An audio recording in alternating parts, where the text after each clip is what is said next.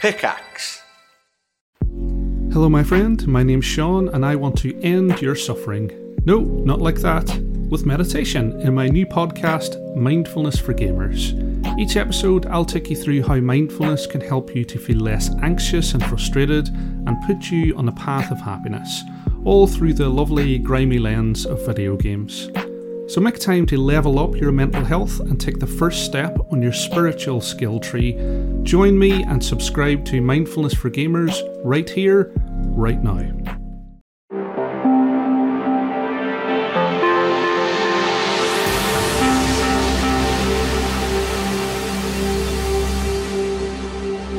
Good evening, and welcome to a new episode of Video Game Movie Podcast, starring myself, Rory Jocelyn from Cyberpunk Studios, and joining me, as per usual, is my good friend Jamie Evans from Impala Films. Say hello, Jamie.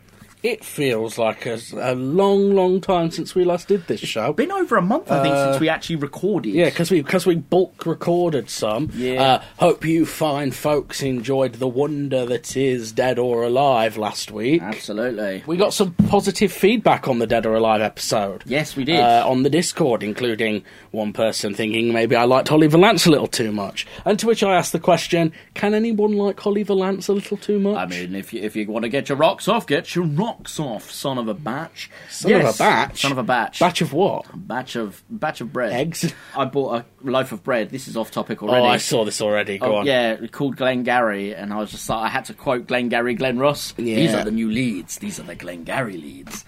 Um, so yeah, that's that's my did you- anecdote of the day. Why did you just say that like Jafar from Aladdin? well, mate, uh, These are the Glengarry these are the leads. Glengarry leads.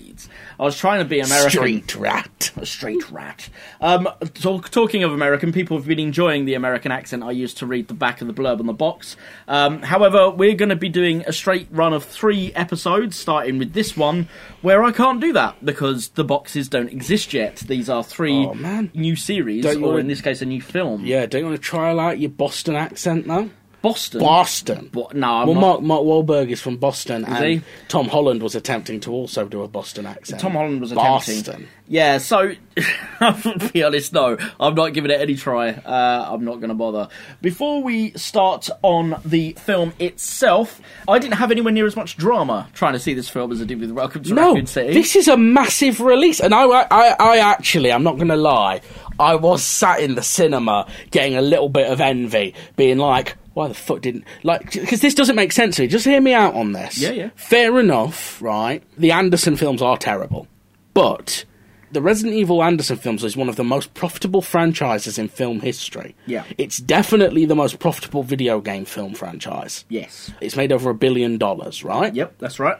why for their Hmm. reboot did they restrict what cinemas it was in and give it a shit budget but for uncharted which is an unknown Compared to uh, yeah, you'd have to be a PlayStation fan specifically. yeah like film in the wise last ten film years. wise it's a new ip Yeah, film wise yeah, yeah, and most people won't know it. They might be interested in the visuals or something, but there's it's not Hmm. Yeah. one of those. It's not synonymous with Yeah. gaming like Sonic the Hedgehog or Mario. but it's had a huge opening now i Yes. do i do wonder if that's partly because obviously tom holland's previous film spider-man no way home Yep. has done insanely well. It's still in cinemas. It is on track to become possibly to The possibly greatest become the sale, highest yeah. grossing film of all time, which kind of is making Avengers look a little limp dicked, to be honest, because it's a bit like, hey, all you Avengers together could uh, couldn't even quite get to the top. Avatar, well, they they got to the top and then fucking Disney re-released Avatar like wankers. But now Spider-Man on his own's gonna beat you.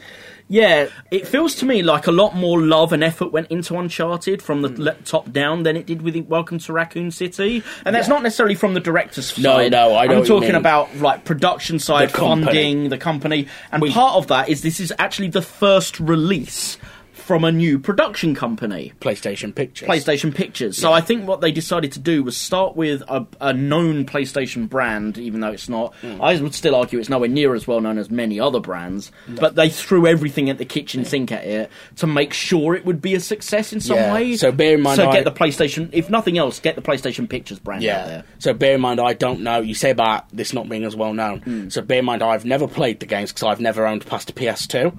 I know Uncharted, and I realise I'm about to get some hate, but you know me, love to cause some controversy. I've always thought of Uncharted as oh, that's the knockoff of Tomb Raider. So it's kind of weird. Yeah, I'll agree with you on that. So essentially, Uncharted is a male Tomb Raider. Yeah, Um, which is nowhere near as fun because half the fun of Tomb Raider is those big polygon filled boobs. Well, he's got pecs. Does that count? I don't know. That first Tomb Raider where she's got traffic cones for tits. Oh, or have your eye out. Or- well, here's the, here's the irony though. the reboot of Tomb Raider seems to be very heavily based on Uncharted. Yes. So it's kind of like the feeding inf- on itself Have you seen the 2018 Tomb Raider with film? Alicia Vikander. Yeah. No, but I know that was heavily based on the reboot of Tomb Raider. Yes, it was. It was based very heavily on the first r- f- uh, Yeah. game in the in the reboot's trilogy. In the So- Mm. second reboot, let's not forget Tomb Raider has rebooted its timeline twice now. Has it? What Yeah, was that, uh, so- Angel of Darkness? No, no, technically no. a Uh, reboot? Tomb Raider Legend reboots the timeline. Yeah, does So, it? re- yeah, so so that- I played Legend. I didn't Yeah, recall so it being a you reboot. have you have Tomb Raider one, two, three, and Angel of Darkness. Mm. Then you have Anniversary, Legend, and Underworld. Underworld, Yeah. which talk about the worst ending to a trilogy I've ever seen. Underworld was great. Um, so I've got the it- Wii version, which Oh. is very nerfed, I think. um, and then they rebooted it again with the I want to say 2012 Tomb Raider. I think it was 2012. With Yeah, that Camilla sounds about Luddington in right. it. Yeah. yeah. And then they obviously went on to do Rise of the Tomb Raider and Shadow of the Tomb Raider. That's didn't right, they? yeah. I haven't played Shadow of the Tomb Raider, I've played the other two. When it comes to Uncharted, I've played a demo of the first one. I played through most of the second. If I, I may have completed the second, but I can't recall much of it. Um, and I've never played the third. Yeah. And there's a Um, fourth, isn't there? I think there is now, Thief- but that's Thief's End or yeah, yeah, yeah. something? That's that's quite recent. People will probably shout at me, go, "Actually, it's about three years old."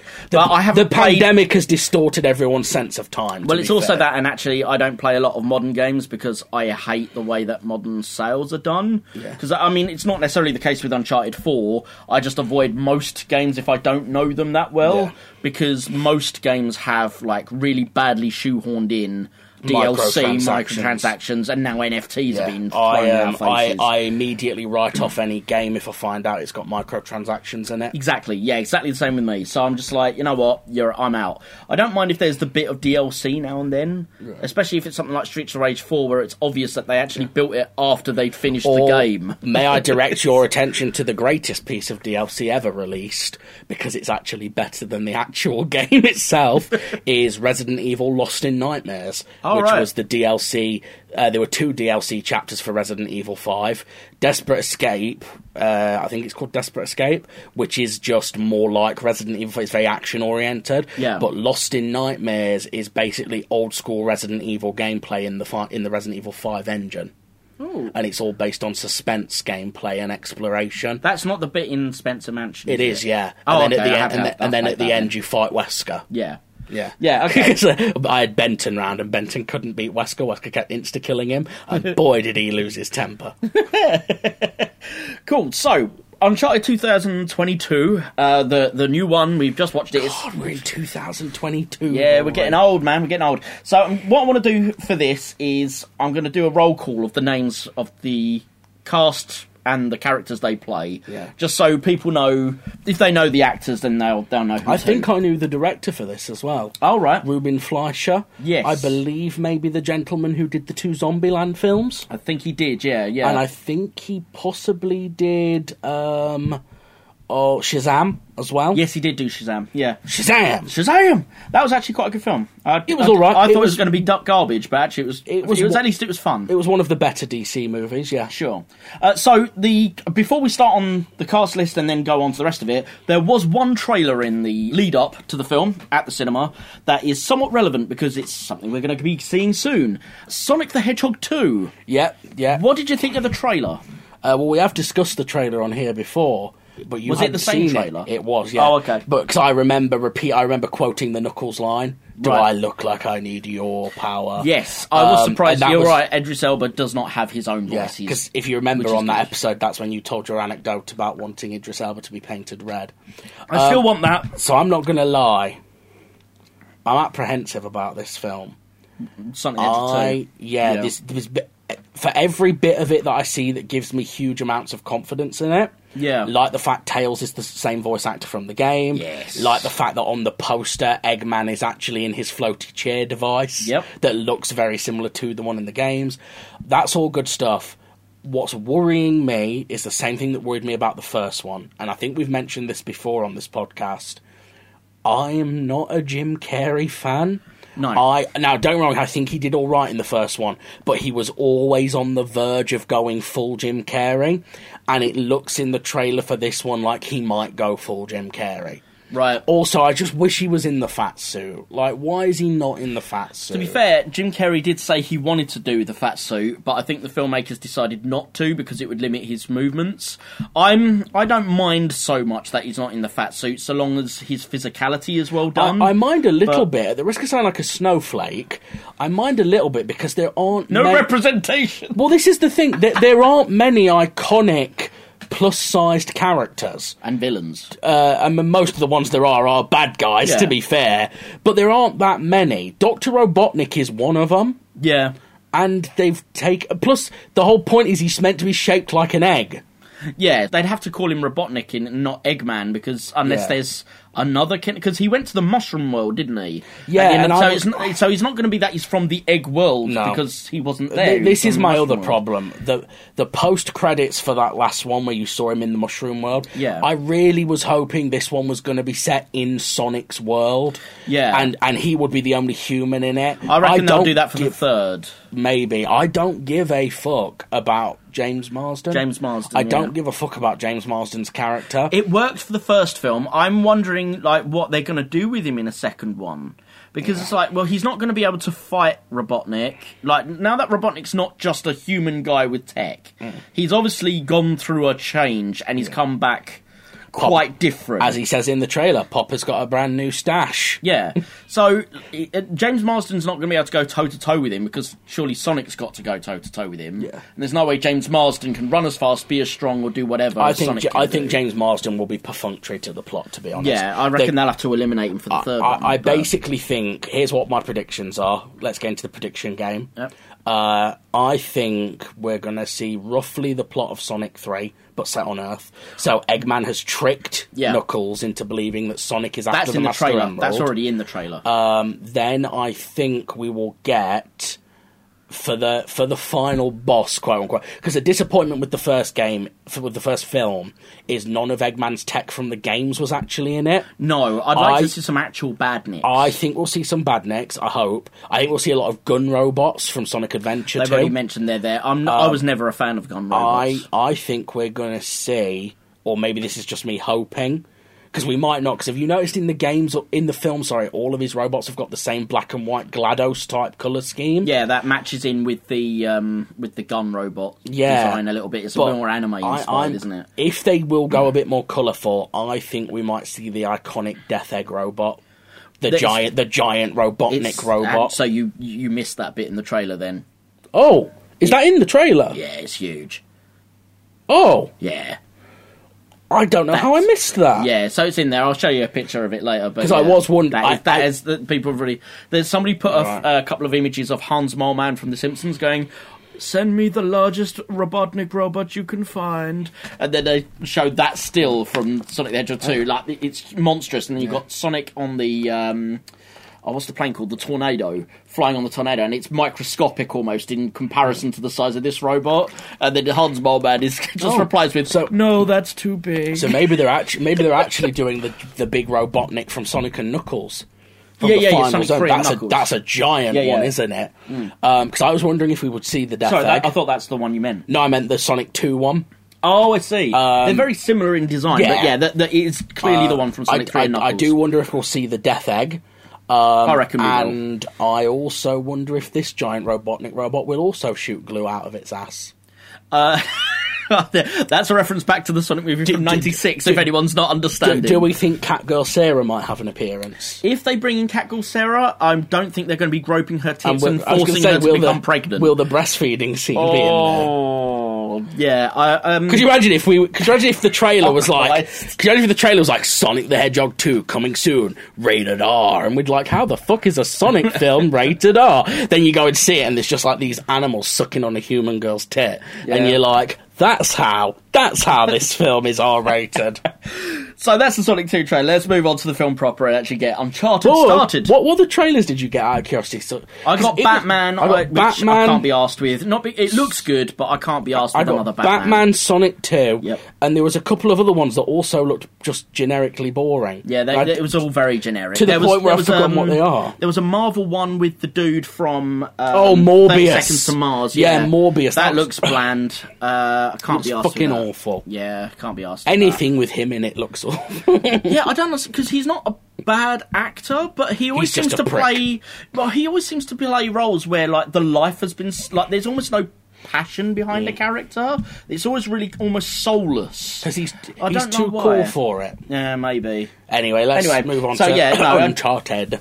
So Uncharted. let's- So again, uh, I'm just going to name six characters because they're the main six characters anyone will give a toss about throughout the There were course of six this. characters in this, oh yeah. yes, they were. Uh, so the one that most people will know, or the, the two that most people know, Tom Holland is in this, the man who plays Spider-Man in the new Spider-Man films. Spider Man, Spider Man. He plays Nathan Drake, who throughout the film is just called Nate.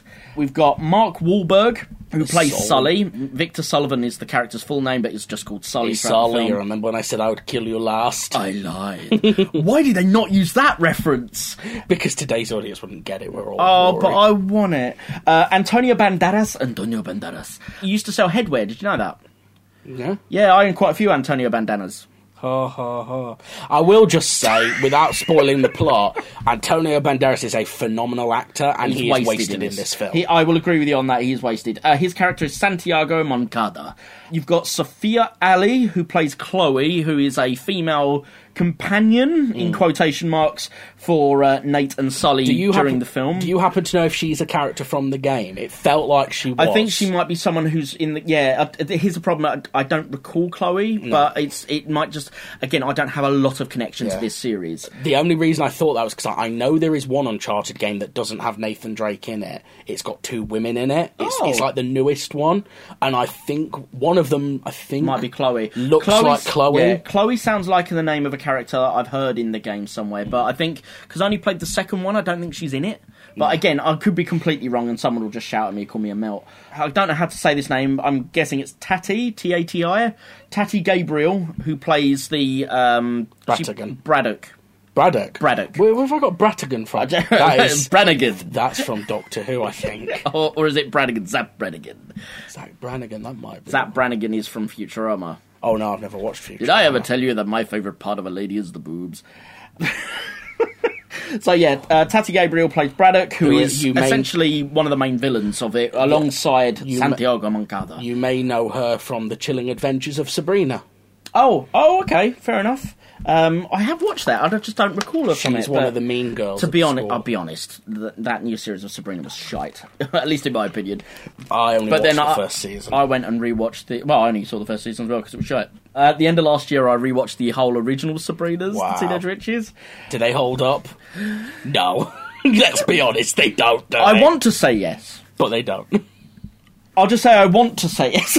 They Again, don't I know. repeat, I want to see it. There's a, there's a couple of episodes which hold up um, because they're, they're nice. Uh, she was older. Uh, It's fine. She was 21 when she first started doing Sabrina, so it's Okay. It's all safe. Okay, don't make it. Don't make it weird. I It's only weird if we make it weird. made it weird. Your face. You are unhappy. I'm. I am unhappy that I did not decide to go buy more Pepsi Max before we recorded. Well, you can have this. one of my other Pepsis if you No, I want. better not have any more full fat sugar because I can feel a headache coming on. Fart, I my can friend. also feel that one more will make me leap across this table and bite into your neck like a zombie. what sort of vampires getting high Zombie, on Pepsi? zombie. Ladies and gentlemen, you're actually about to hear the secret new Resident Evil film, but it's podcast form. Oh, okay, Itchy. I'm feeling rather itchy tasty, Rory. that sounds like a like a really horrible porno. Mm. Yeah. itchy Bow, tasty. Trickle, wow, wow. Anyway, come on, back to uh, back to Hit me in the Uncharted. G virus. Uh, and then there was a Scotsman called Stephen Waddington, and his name in the film is just the Scotsman. Man, you know what? This character will get to it. Um, I- he's I good. laughed. I I, liked him. laughed. But talk about the laziest fucking joke writing in the world. Oh, yeah, yeah, yeah. But it did make me laugh. It so made I me guess laugh, it I'm was good. scum anyway. Oh, it was good fun. So we open up. The intro to this is Nate. again Tom Holland, falling out the back of a cargo plane. Yeah, they pull a Deadpool, don't they? Yeah, and he's got a necklace on with a ring, like a, a finger ring. finger ring. ah, uh, with a ring on it around his neck that's flapping. That's, I'm guessing, shown quite prominently to give you an indication that it's important to the plot later. And he's hanging, well, he's actually caught on a- a cargo brick by his foot. As he gets out and tries to pull himself back into the plane, he kicks a villain out of the sky while another one tries to shoot at him. There is a point in this after he kicks the guy off the uh, like off the cargo container, and the guy's obviously It's like, dead. sorry, sorry. Yeah, sorry, sorry. He then does like a swinging jump from one cargo block to another, and it was uh, very obviously CGI, and it was fucking awful. It was, and did it did the, did that first bit not also like this is the problem with playing an iconic character. Yeah. That first bit, this did go away eventually. Once I Yeah, saw- yeah, yeah. But that first bit, all I could think was Spider Man, Spider Man. Yeah. Because he's he, he's Tom Holland Spider-Man, and he's he's swinging. Spider Manning. He's Yeah. he's swinging in unnatural ways. My biggest problem was with this cargo scene, and they, we Yes. come back to it later. yeah, yeah, yeah. It- the the, The I- CGI is not good for it's this not just scene. the CGI, the laws of physics. Obviously, Don't it's a work. silly action film. Yeah. But yeah, the laws of physics literally don't work. There's a bit where he is sticking to a car later on, like he is Spider Man. Yes. Like if you look, he's not gripping the edge of it or No, anything. he's just standing on it. Yeah, And, and you're so- like, oh, he is Spider Man. Yeah. However, this scene is very clearly inspired by the beginning of Uncharted 2. Right. So at the beginning of Uncharted 2, Nate is it's not actually a plane. He's on it- it's a train in the middle of these snowy mountains, hanging off the edge of a of, of this big mountain, and it opens in a very cold similar opening where you're like, "Oh, how did we get here?" You don't know. But rather than trying to climb up cargo nets to jump back into the plane. He's having to run up a collapsing train Mm. to try and jump onto the safety of the mountain while the train falls off and is destroyed down below. Um, so they've clearly copied that idea. But uh, again, as we say, the CGI stunts don't help, and obviously with him being Spider-Man and Spider-Manning up the cargo nets doesn't help. Yeah. He makes it up to the plane, but is then knocked back by an old red Mercedes-Benz vehicle. Uh, Oh, we don't know come much- on, give me a break. yeah, um, which he didn't. He didn't get any breaks. As an arm grabs his, so th- they do like this sort of almost iconic shot where he's falling. An arm comes and gri- like hand grips his arm and like, to catches save Mm. him, and it sort of it's like a dual shot. So that's him being saved in that moment, and but the the background changes and he's now being saved in the past as a child. 15 years in the past, isn't it? Yeah, something about fifteen years in the past. 15 years ago Four score in Boston, in Boston. Boston, Massachusetts. Boston, Massachusetts. No, I can't do it. so yeah, it cuts to when he's a teen, and his brother Sam is s- saving him, got him arm by arm. Pulls. I don't- We have no idea why he was falling out of a window. It's actually a bit of a strange. Like, why are you Uh, falling the, from the, there? the, But- the implication is think he's they'll tried to break you climb. in. Yeah, Yeah. Sam's told him to wait outside, but he's tried to climb up after him and slipped. Sure. is the implication. So they go into, and it's a gallery full of artifacts from Magellan, who, uh, in real history, is famed for tr- circumnavigating the globe. Um, I believe that is actually f- somewhat slightly fictionalized. He didn't quite do the whole journey, which is referenced in the film. He But- died, and his crew made the rest of the journey. yeah. Um, however, so th- there is some historic fact to this, but this i essentially, if you view this like an Indiana Jones style film, you can view that there is some a level of historical accuracy and an awful lot of fantasy lumped on top. So. Um, don't don't think that this is somehow an uh, an accurate document of anything. So yeah, they're looking at this lost map Oh, it's, not- it's not a lost map, a, a map, sorry, of Magellan's lost gold. And Sam believes that Magellan's lost gold is an opportunity for them to find it. And there's a recurring motif, as it were, in dialogue that keeps coming back up. Nate says, Oh, so the gold is gone. He says, Not gone, it's missing. There's a difference. Anything that's missing can be found, but if it's gone, it's gone. And then we get a, a, just a small bit of information where Nate's like, Oh, a bit like her parents are missing. And he's like, No, they're not, they're just gone. There, God. So it's very clear that these two are orphans. They then get arrested and taken to the orphanage, which is run by a nun, very Blues Brothers. And the head nun decides that because it's usually Sam's fault, It's his third strike. Uh, yeah, they decide that they're going to let him get sent to prison. So before he can get sent to prison, Sam decides to escape via an upstairs window, and before he goes out, he gives, uh, he says, "I'll come back for you, Nate." And to prove that I'll come back, he gives him his necklace with the ring on it, which connects it back to the Hmm. very first shot of the film. So clearly, that's Sam's ring that he gave. Sam, I love you, Mr. Frodo. Here's the ring. That's a Lord of the Rings reference. Oh no, no, no. Of well, course you, you didn't not. respond, and I knew it was a good joke.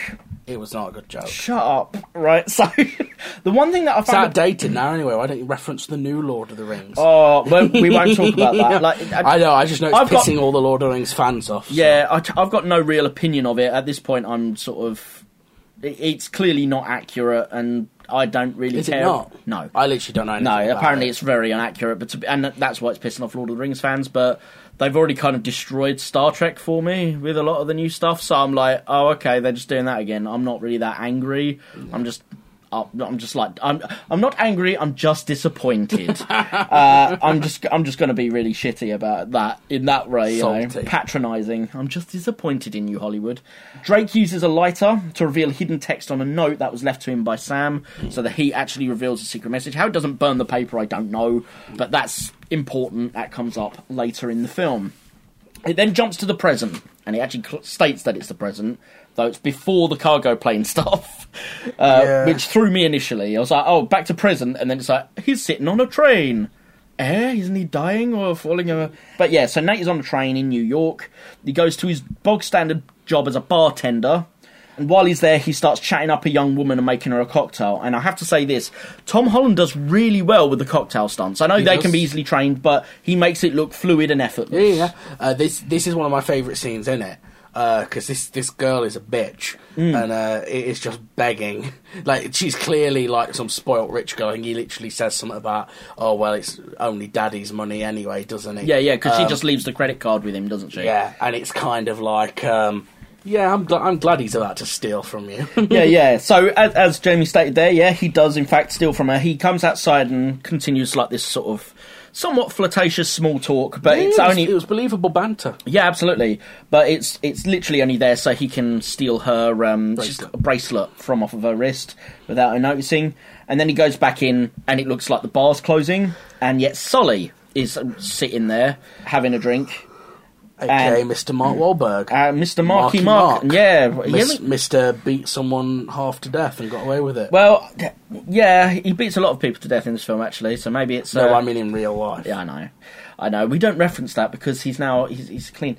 It's, it is a shame because I actually really like him in I like Mark some Wahlberg. films. Yeah. Some films I don't like him in. Mark Wahlberg, But Mm. you have to cast him in particular types of roles. He's He not. was really he's not. good in A, Pain and Gain. Have you seen yes, Pain and Pa- he Gain? was very good in Pain and Uh, Gain. he's good in Deep Water Horizon. If you've seen Yeah, that, He- there was a Martin Scorsese film he was in. uh, Uh, The Departed. yes, and he was I've very not good seen in that that. one. He was funny in that. Like he, he's he's only a, sh- a brief role in it, but he's such an acidic bastard, and believably so. That yeah, he, he goes up to him and goes, This is unbelievable. Who put the fucking cameras in this place? Oh, who the fuck are you?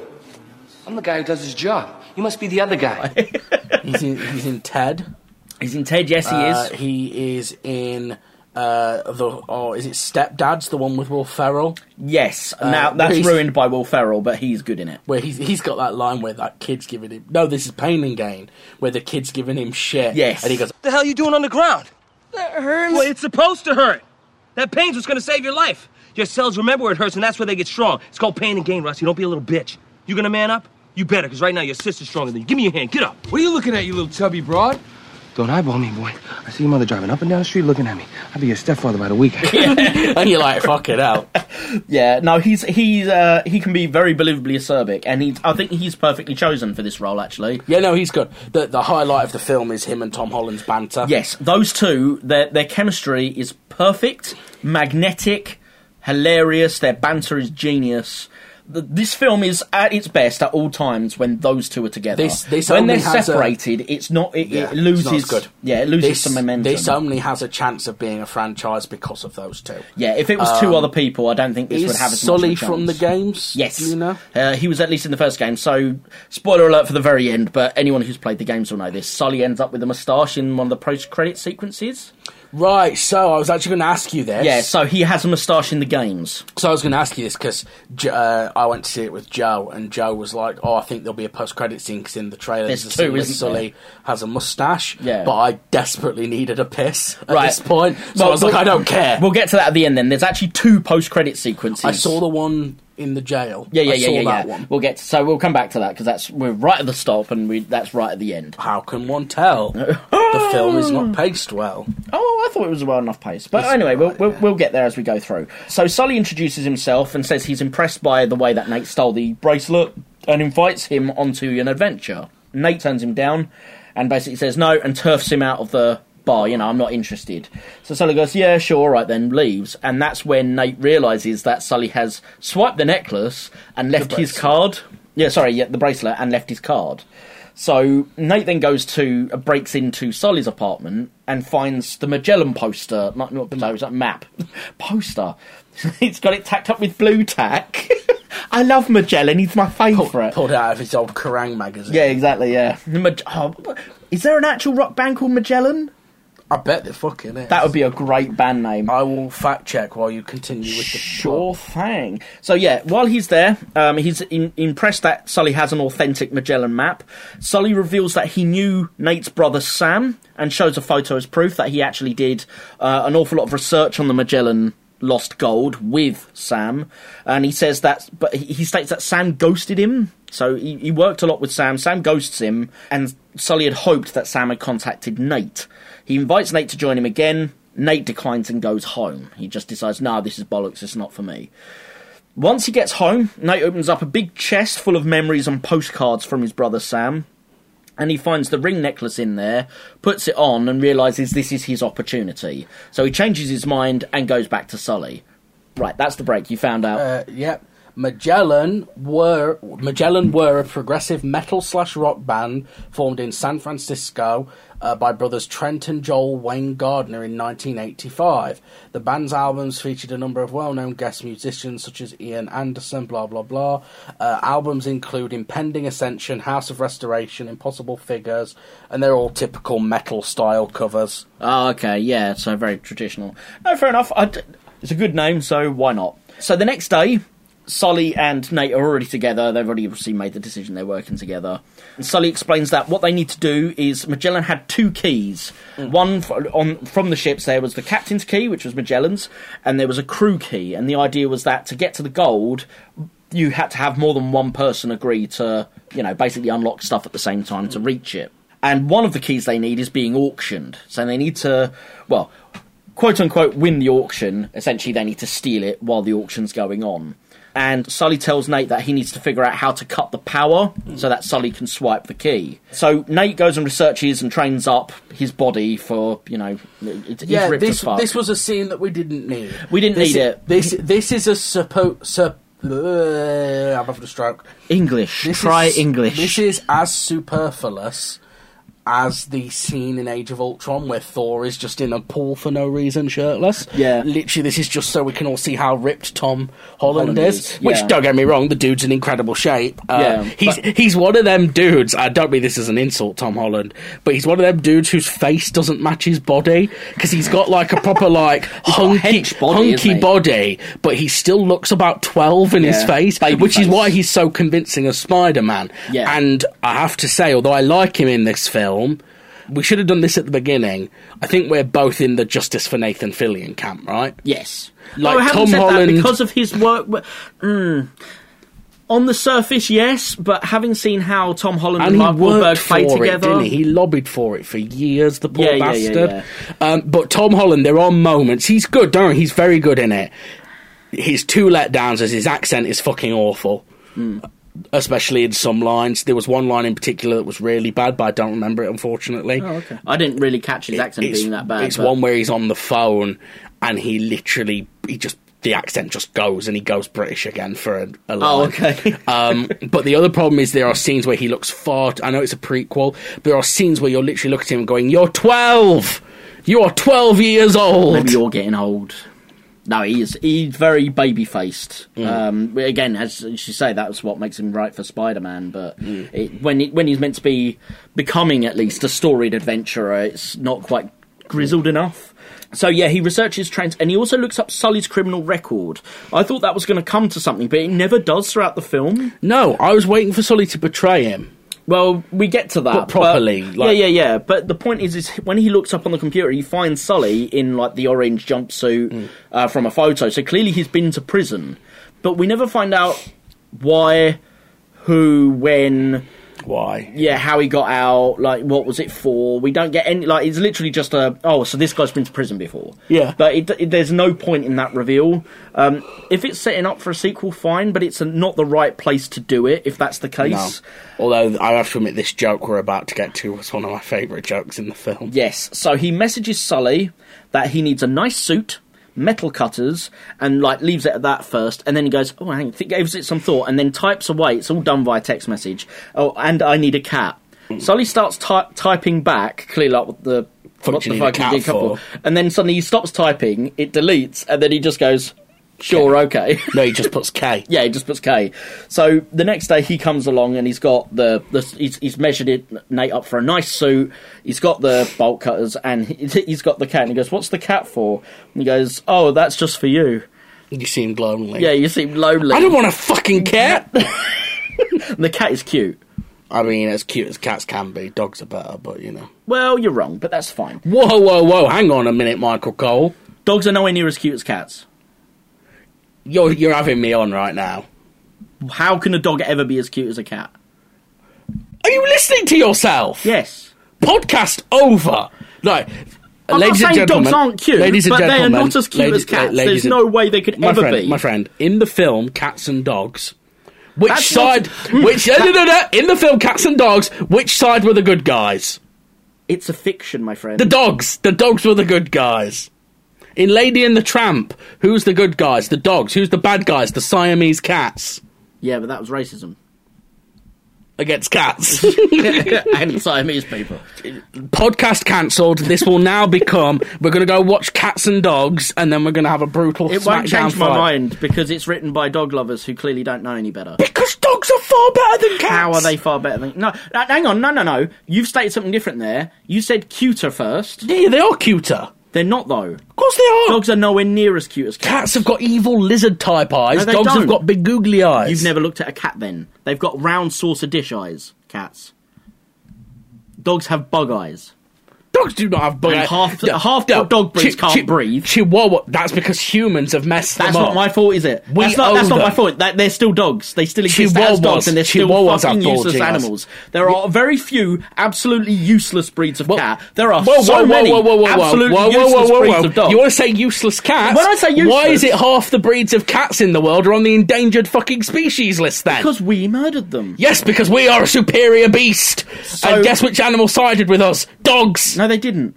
yes, cats we did. sided we with us. domesticated dogs. We domesticated cats no, we didn't. Cats use us. They use us because like they're fools. smarter than dogs.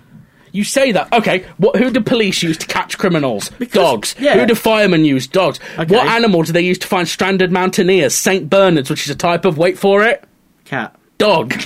All right, but okay, let's film put- Cujo. All right, all It's right. a dog. No, no, no. Let's let's let, let's turn this back then. If we were talking about people, the What animal is Scooby-Doo? No, no, hold on. Fuck Scooby Doo. He's shit anyway. Uh, he's off his tits on weed, and he, he- he's owned by a man who eats dog food. It's exactly. The You're not bond- really selling the that bond one with between man and Scooby-Doo. beast. Dogs. Cat. I fucking like. I, Cats are I, best. I, am not going to say I hate cats. But I hate cats. Like, But that's your fault. That's something wrong with you. On the list of pets I would have, right. cats are very low on the list. Below hedgehogs, parrots, and turtles. Hedgehogs are cute. Parrots, they've at least got a fun purpose if they talk, but parakeets are better. Well, I'm gonna and try and- turtles are, are just because you like t- the TMNT. Well, I'm going to get a pet parrot and train it to say, Rory did it, so that when I die in mysterious circumstances and the cops come to find my body, and they're like, who could have done this? And the parrot will just go, Rory did it, and then they'll come arrest you. Okay. I mean, you're, you're planning to die under mysterious circumstances, and you know what It's will be used me, to of kill course you? I'm It'll gonna- be a dog. Right. Because you won't accept a cat, so a cat wouldn't be able to kill you. How many stories are there? Right. When, Why when- do I care right, about how many when- fictional stories there are? No, no, about no. Oh, good Real, true, cats true and life dogs? stories. True life stories. When a dog's owner dies, there are hundreds of stories of dogs laying down in utter sadness and Yes. and passing away. You know what? Cats Yep. eat you. Maybe. However, here's the thing, right? It's because dogs aren't. They're completely dependent creatures. So they're Yeah. not able to work independently. Cats can. Because they're f- well. You say that. But- Uh, what but- about? And can, I'm going to also raise one thing that cats do that dogs absolutely positively cannot Hmm. do, which proves that cats have a level of empathy that dogs do not have. right. Which is cats have a function which is to purr. And the purr is literally only designed to cause comfort for others. They have a physical manifestation of causing comfort for others that dogs do not have. Dogs cannot purr. But cat purring is the worst noise in the world. you have never heard a cat purr then. Of course, I've heard a cat No, purr. you've not my, heard a my, cat purr. my ex had cats. They purred all the time. It's the most annoying fucking sound on Oh my the planet. I mean, you're just wrong. I would rather You're have a just- cuckoo. Really? Yes. They kill other birds, man. Exactly. Cuckoos are they're- evil. Exactly. Evil. Yeah, but they're way more evil than cats. woodpeckers then. I'd rather have a woodpecker. They're just I little just- holes in your walls. I you'd just- have you'd lose your security deposit. The thing is, I don't even hate cats. Like, I don't hate cats. I don't hate But- dogs. But the point is... the cat is cuter than a dog. Cats are not cuter than dogs. they are cuter than dogs. This podcast has gotten very derailed. yes, because you're wrong. all the Discord. I'm not ri- right. Discord people, uh, I need. re- In fact, this is going on this specifically, outrage- specifically, the question that was asked was: Are cats or dogs cuter? Okay, not which are more useful, not which can save you in a fucking forest fire, not which are going to bring you a mound of Which, steak. which one? Which one is cuter? Which animal is known as man's best friend? No, no, no, no, no, no, no. That's the wrong question because that doesn't mean that they're cute. Humans are way more useful than dogs, and we're- neither of us are arguing that humans are the cutest. I mean, Oliver. Lawrence. right. I'm. I'm literally on Facebook right now. What are you doing? Um, absolute outrage tonight. Because you're recording wrong. Our podcast. No, no, we're going to find out, my friend. Cats are cuter. Rory says, I want to tag you as well. Yeah, and we're going to tag let me. people vote. All right. At Rory We'll look back at this at the end of the at the end of the recording. says, cats are cuter Cuter. than dogs. Bear in mind, I said the the uh, n- the thing is cuter, not more useful. yeah, I've put cuter. I've put cuter. Are blatant. so uh, I will disregard cuter anyone who goes, but dogs can do this. I don't give a shit. Are Yeah. they cuter? Is blatantly incorrect. Please comment below whether you Dogs dogs stink. think That doesn't help, does it? dogs or Cats don't stink. cats. Dogs don't stink if you fucking bathe them. You don't need to bathe a cat. It keeps itself clean. It's smart. Please comment below whether you think dogs or cats are cuter. You don't have to walk a cat. It'll walk itself. It's smart. Yeah, so you don't get any good time with it. You do get a good time with it. You just don't let it out at night. That's what people get wrong. They le- th- that's why cats end up treating your house like a hotel because you let them treat it like a hotel. You keep them in at night. They give you cuddles. They give you love. That's what you cats own do. cats? Yes. Right, that explains this. What? Because I've got yeah. Of course it explains it. I've Cats, got a preference, I te- so I- I bought the. I preference. tell you what cats do, I- and this is why my gran is terrified of cats. Because she's an idiot. Cats curl up on your face while you're sleeping and No, they suffocate. don't. No, you. they don't. That's a lie. They jump over you and wake you up in the night. That's fucking annoying. That's called assholes. Yes, but you don't let them sleep in the room with you then. Simple solution. I don't understand why, just because you know morons. also, what's to stop a dog from lying on your face? I, so They quick- lie on your face the ve- same amount Very as cats. quick, very quick, funny story because this this proves my point. No, it doesn't. So when I, was refuse. when I was younger, I, I had a pet dog who was a Jack Russell Terrier. Oh, they're the cross. worst. Wait, They're the wait for fucking it. worst. So she was a Jack Russell Terrier cross. As you know, Jack Russells are quite small dogs. Yes, And aggressive and evil and Oh, violent. She wasn't. Candy was not I- at all. I disagree. Uh, Candy had been. I'm Can- judging your dog just no, by breed. Candy, Candy was brought up. Uh, she was a rescue, uh, and we think her previous owners were abusive because she was very scared of a lot of things. Right. But anyway, we went to Flamingo Land, which is a theme park in Scarborough. Oh, geez, one I know holiday. that. Okay. It's like it's a theme park and zoo all in one. Sure. Uh, we're in a caravan. One night, Candy escapes. So we end up getting these park rangers to help us find her. Yeah. We find Candy in the tiger pen She's a Jack Russell, remember? Yeah. And the fucking tigers are cowering in fear. Tigers! Yes. Cowering in fear of a Jack Okay. Russell. Allow me to explain why this is. Because tigers, despite the fact that they're known for killing other creatures for And being meat, vicious as fuck, yeah. but they're not that violent. Right. Because other cats can attack and scare off tigers, and that's happened all the time. They're scared of smaller cats. They don't attack smaller creatures because, actually, weirdly enough, it's proven they have a level of empathy. Because when something is small, they assume it's a baby, and they don't. Apart from the few sociopathic ones, most of them don't Like kill Shere the baby. Khan. Yeah, most of them don't kill babies. In fact, there has been times where cheetahs and tigers and things like that have actually defended a baby when they're doing a hunt. Hmm. I literally. A baby don't- of another species that should be meat. I, I literally don't know if we can even continue this podcast at this point. I am literally like, let's get back on topic because it's Okay. late, and I Yes. actually, I actually want to get the free guy episode recorded Yeah, tonight. no, as well. okay, cool, right. But my God, I'm seeing you in a whole new light now. Just because you're wrong, it's not my fault. I'm gonna make a fit, Joe. I'm gonna lob. All this started because I No. said the cat was cute. It was an opinion, and you couldn't hack it. Here's what I'm going to do now to make your life a living hell. Now that we're in partnership together as a business, Yes. I am going to lobby. As we get more successful and we start getting bigger franchises in, I'm going to make sure that we are the studio that gets a contract from Disney to remake 101 Dalmatians. Yeah. And then I'm going to assign you as the Dalmatian Wrangler. That's fine. They just all go missing. It's weird because throughout the film they go missing. so I don't have. do, you don't do have you, to. do you watch 101 Dalmatians and root for Cruella de Vil? She's got the right idea. No, to be fair, the Dalmatians, the Dalmatians, I don't have a problem with. I don't. Here's the thing: I don't have a problem with big dogs. I find them relatively cute. I th- still think they smell, and I don't like the fact that they lick everything with their horrible smelly tongue. But big dogs, I'm fine with. Small dogs can fuck right off. They are not cute. They are vile. Chihuahuas. Chihuahuas are. I'll yeah, give you Chihuahuas. I'm not a fan of pugs. I'm not a fan of Pugs, pugs before But at they least were pugs bred to aren't the point where violent. they can't breathe. Yeah, but at least pugs aren't violent. Jack Russells, Chihuahuas, all of that sort of small thing, they can. I'd, I'd rather Oh, kick yeah. them. I But want to that kick is- them. That is humans' fault because we've bred them to be so tiny that they're terrified of everything, which makes them react aggressively. Yeah, of course. That's why they are. And But this they is are- a good thing. but Let's you've just got to say. remember, they are still the same species, Yeah. and they are still useless, but pointless let's- creatures that let- shouldn't be existing. Let's just say this is a good thing. Not that I'm into genocide. let's just you know it is a good thing that countries are starting to bring in laws against breeders Hmm. that have ruined dog breeds. Um, no, I know. we're, hot. we're we're the worst species. Of course uh, we We're are. far worse than cats or dogs. We all know that.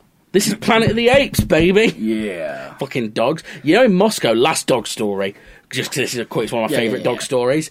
Uh, Moscow has a terrible wild dog problem. Yeah. Um, and but the wild dogs have actually And the women formed- aren't much better. But Ah, the the wild dogs have formed a society, and they actually do have a level of intelligence. They I can know they do, ride. yeah. They can ride the Moscow subway, and they've been observed. They seem to know when and where to get off, and they've also mastered the art of when they want to beg for food. They send the smallest, youngest dogs wow. to beg for food. Oh. That's cool. Because people aren't going to give food to a mangy-looking Yeah, yeah, of course, an dog, older dog. but they'll give it to a puppy, Yeah. and then the puppy brings the food back for the cat. Cats, cats do the same. I know, but I'm just saying. yeah, it's, yeah, a, yeah. It's a cool no, no, it's a cool fact I story. like. No, yeah, I, I agree. Here's the Communist thi- dogs. Yeah, here's the thing. Like, people are going to hear that rant that we've both had. We've both ranted. that went a li- to me. That was 20 minutes. We That went a was little 20 bit overboard. yeah, there. yeah, yeah. But the, people are going to hear that rant and assume that I loathe dogs and you loathe cats.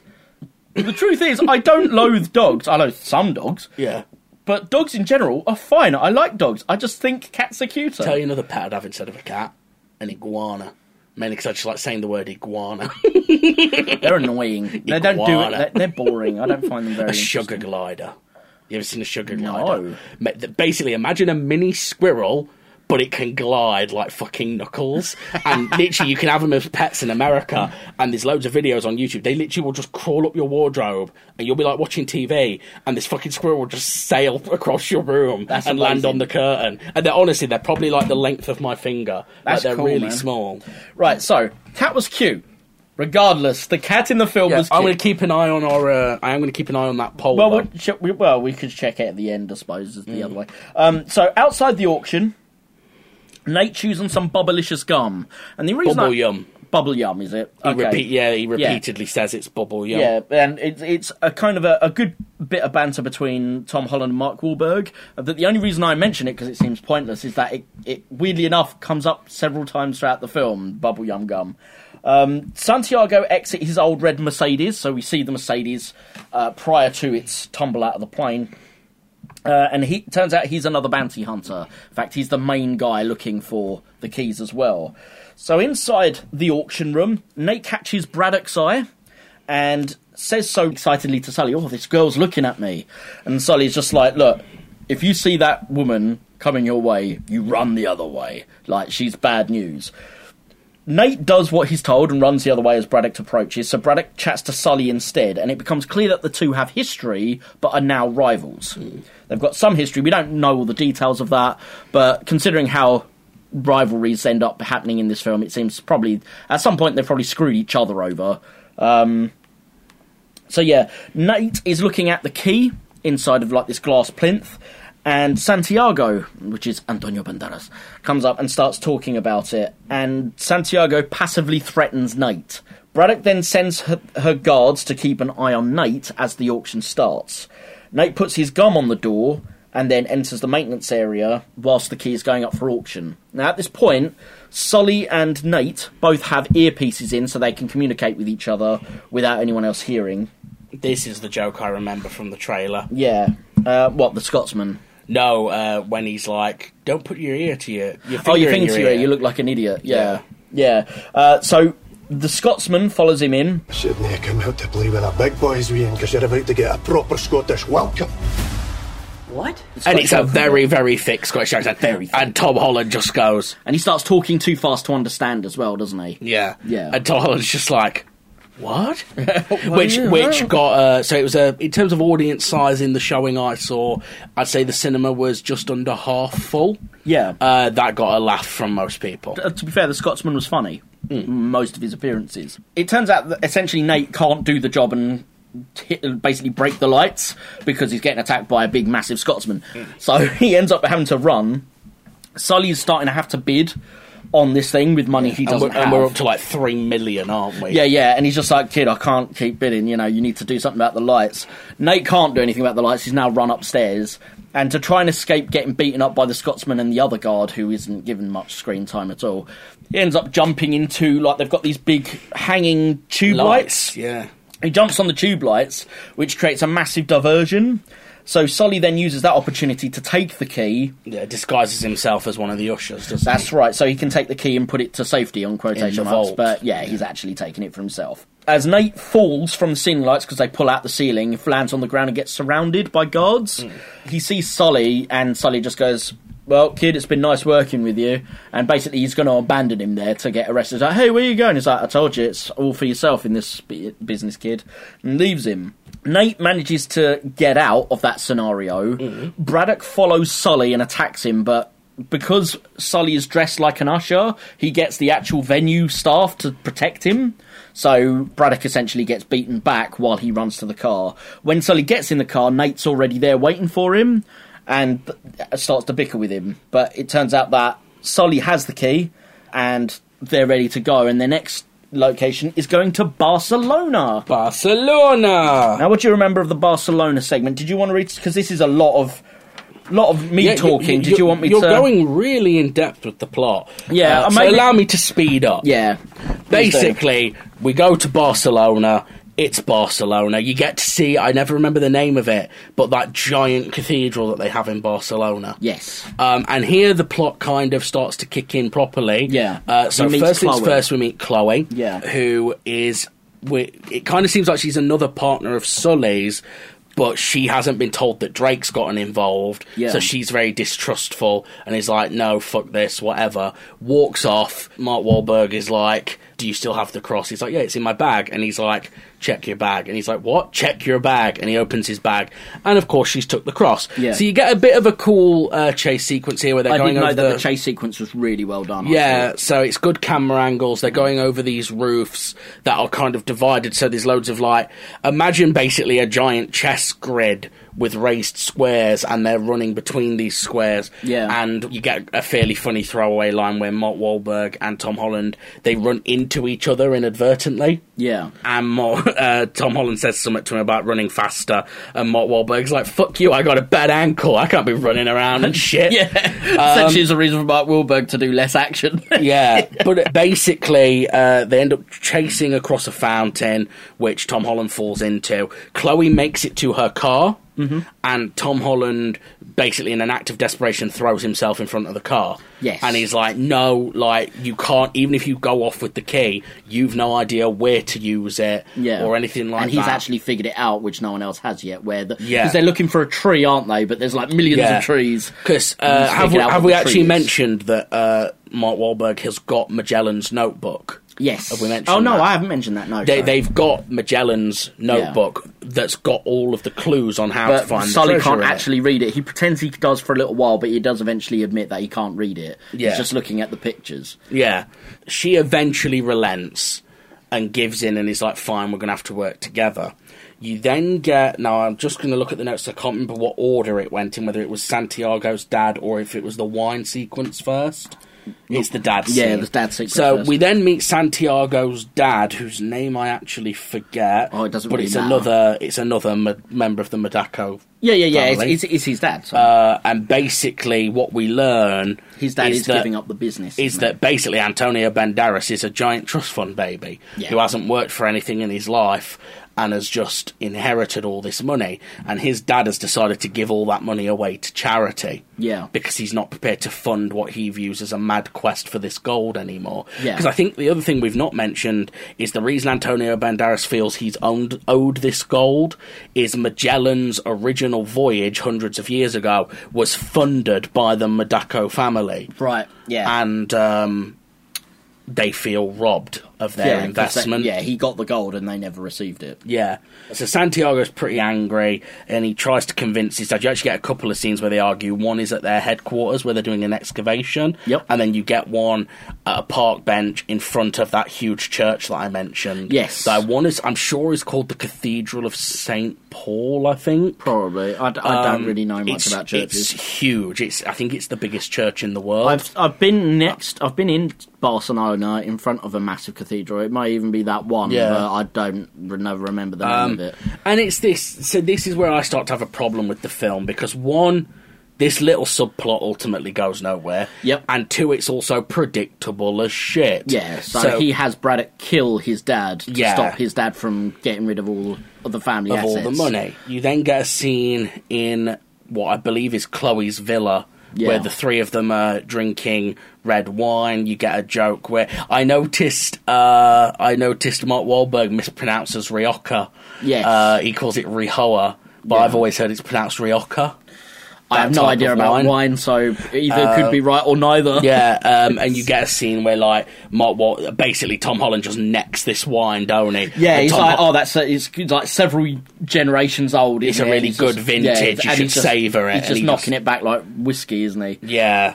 And in this scene, you kind of get is this where she warns him about not to trust Sully? Yeah, so she doesn't say what, but she th- there's the insinuation. She says to Sully about that he should tell Nate about Yeah. Um, what happened with the brother, but we we're not actually told what that is yet. Yeah, and you get the punchline to the cat joke here, where Yeah. we learn that Mark He's- Wahlberg actually cares for the cat. Yeah, now. and he's, he's he's worried that the uh, the Nate, uh, babysitter isn't actually looking after it. Yeah.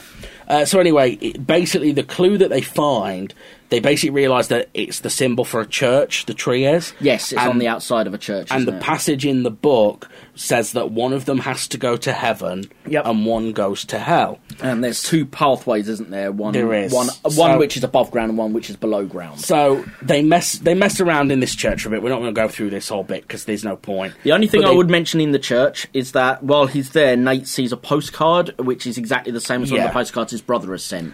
It's it implying kind of his brother was there at one yeah, point. but that it doesn't really go anywhere specifically in the scene. That's Yeah. the only thing that I thought was So relevant. they explore this church and they eventually find the clues that point them in the right direction of where to use these keys. So and they- now they have to choose heaven or hell. yeah, and they end up separating with Nate and Chloe go to hell. Yep. And Sully goes to heaven. To heaven. Braddock sees Sully leave. So essentially, what Yeah. they're doing is Sully is on street level. Yes. And they're down below street level. Yeah, basically. Nate, Nate takes Sully's phone and makes it It's so a that they GPS can tracker. they can track each other. Yeah. And funnily enough, the Hell Tunnel actually leads to a converted nightclub, doesn't it? Yes. I quite liked this scene. This scene was cool. I, li- I like the idea of it. The one thing I would say though is just before we get to them getting to the underground rave, as it were, Braddock follows Sully, sees Yeah. him leave and follows him, and then tells the Scotsman and the other guard to go and For that. tail Nate and Chloe. Also, in the tunnels, you get a really forced Marvel type joke. Oh, really? Where there's a split path. When, Oh, when yeah. she's like, "We're going this way because of the Eye of God," and he's like, "No, we're following the arrow." And as soon as he follows the arrow, all these spikes come out, and he's just like, "Yeah, let's go your way." And it was such a Marvel style joke. Uh, yeah, there's there's obviously a lot of Marvel influence in the way they've written this script, which Yeah, is which is something that is starting to infect all modern movie. Yeah, yeah, yeah. making. It's We'll kind see of- it in it's- Free Guy as well. Yeah, yeah. So I mean, we'll we'll probably get to this towards the end, but this is quite common, as you say, in Hollywood films. We're getting to a point now where there's not a lot of originality left. Yeah. But the monotonous level, like the basic kind of it's good enough Mm. in filmmaking, is at least fun enough to be acceptable. Yeah. It's not that these aren't dire films, Yeah. but they are. They are average because they're all doing the same thing with not much They're inspiration. not taking risks. Yeah. So anyway, And this is common in Hollywood across the board. So Nate and Chloe they find the the keyhole that they need and they turn theirs before Sully has found his. And what this does is it starts filling their chamber with water from the fountain above. from the fountain above. And what's sup- what's clearly supposed to happen is you're meant to then turn the other key straight after, Yeah. which opens a door and lets the So- two underground out before they drown. yeah. Again, the idea being that uh, back to Magellan's men, at least two people need to agree to take the treasure, not just one. That's it. But the problem is, Mark Wahlberg can't find his keyhole, and when he finally does find it, It's behind a Braddock glass tu- wall Braddock in, a, turns in up. a Papa John's. Yeah, in a Papa John's. Braddock turns up again. And I must admit, I liked this fight scene. Yes. Um, because it was, I'll tell you what was nice was we've talked a lot about gendered film and stuff like that lately. And When thi- women fight, it tends to be a cat fight generally rather Well, than a- and, and just things It's where. changing over time though. Uh, like you mentioned in Welcome to Raccoon City, that they'd like nerfed the men and stuff like this. Yes. This feels like a fairly even fight. Yeah. And it's an exciting fight. And they definitely don't treat Braddock with kid gloves. No. I mean, for fuck's sake, she gets thrown through the window, Yeah, yeah. which was pretty brutal. That's normally what they do to henchmen rather than the main, sort of main villains, yeah. So suffice to say it.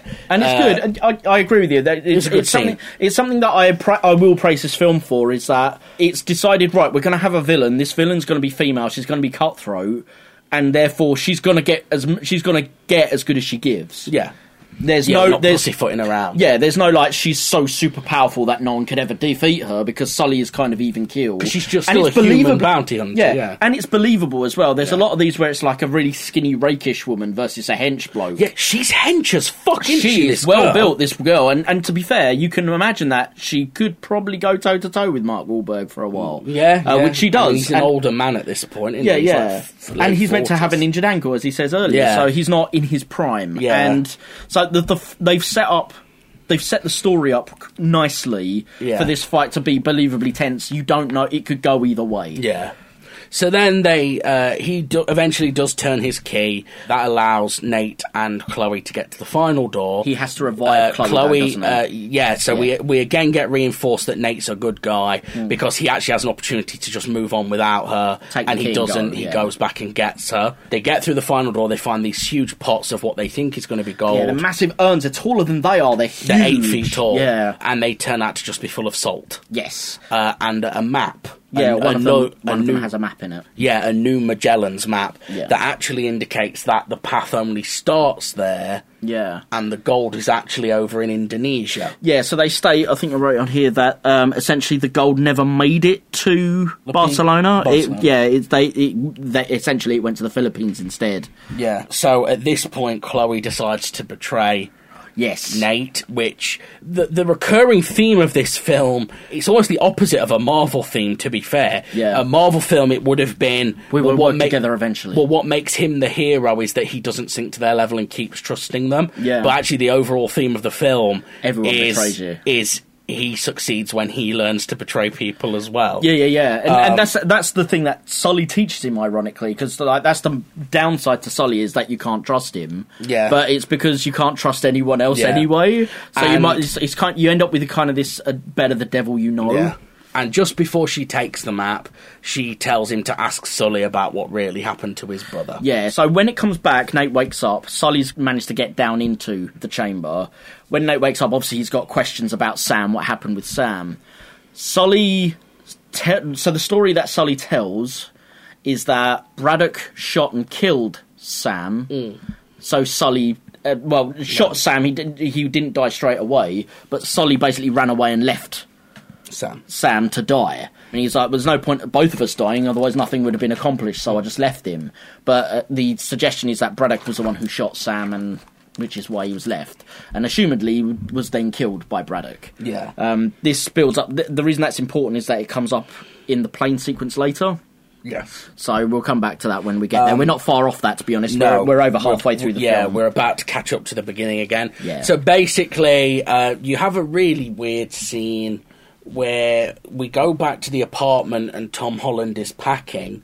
Makes sense. He's just found out his business partner's betrayed him, but then basically decides to still work with him. well, he wants to finish the job, the the, the, the mission that his brother started. Mm, Um, That just, it but didn't he- feel like a believe. I think there, needed was to be more to time. explain it. There had to Yeah. be more time between him changing his mind. Yeah, Uh, I think they tried to push the film along, but they pushed it along Yeah. too fast for what for that transition. Yeah. there needed to at least be a scene where he. that Either either he's at a bar and sees someone, and that like just some rando who chat gives him the wisdom or something to you know go well you might as well see it through otherwise you'll never know or something like that, and that's what changes his mind. So but we- you're right, he just sort of- sort of turns on a dime and decides. Yeah. And we learn at this point that Chloe actually also works for Santiago. Yeah, so he was he she'd betrayed them from the whole from the beginning. Uh, From the beginning. And, Braddock's quite pissed off about this. Yeah, because Braddock wasn't aware, and Santiago is going to replace Braddock with Chloe, and Chloe's going to be in charge of the security arrangements. Yes. So they load up their airplane. They've got the and, uh, car on there, they've got this the cargo. Is, so this is where we, we now see what happened inside the plane. Yes. Which is he's giving a great big speech, isn't he, Santiago? Yeah, saying and this, about how, good- so how his here's- family was owed, and yeah, here's my next problem because you can just tell. You can tell what's coming from the way the camera lingers on him and the way he's hamming up this last speech. Yeah, it's a And- bit too finale, isn't it? But for it's hi- too for his finale, character, for and his- it's yeah. also too rambly. It's Yeah. really of like the, the whole point of the speech is to establish, th- as if we didn't know already, is to establish, oh, this dude's actually an idiot. Like he's Yeah. actually a spoiled idiot who can't do anything I for think himself. there was there was a better way to do this. Like, not necessarily. uh, In fact, it would have been better if he wasn't an idiot, uh, or at least not a complete idiot, because he's been quite cutthroat. He's m- he's he's the reason that his daddy's dead. Mm. I think they've- because he ordered Braddock to do it, and I- I think at this point he should have been a bit more cutthroat. And then his because essentially Braddock kills him, doesn't she? Yeah. She slits his throat, I and think it would have been a they- bit more shocking if he'd been like he's the hench guy in charge, and then oh he's gone. I think they probably thought that casting Banderas would make the twist less obvious because people would think, oh, well, Banderas is a big name. Yeah. They're not going to do that to him. But actually, the thing is, that backfires on you because Banderas is a very good actor. I really like Antonio Banderas, especially when he plays villains. Yes. Have you ever seen a Pedro Almodovar film called The Skin I Live In? oh no. Uh, so it's a foreign language film, Hmm. and it's all told out of order, so it, you have to really watch it. Sure. But he's fucking phenomenal in it, Hmm. and he's so creepy. Wow. Uh, It- It's a, I've got it. He's on a very DVD. diverse actor. I've seen him in multiple different things, and he's very good in them. The- Mm. Yeah. The, what I would say is the worst thing about this scene for the character of Santiago, obviously, then he dying for himself because that's bad for him. But f- as a as an audience member.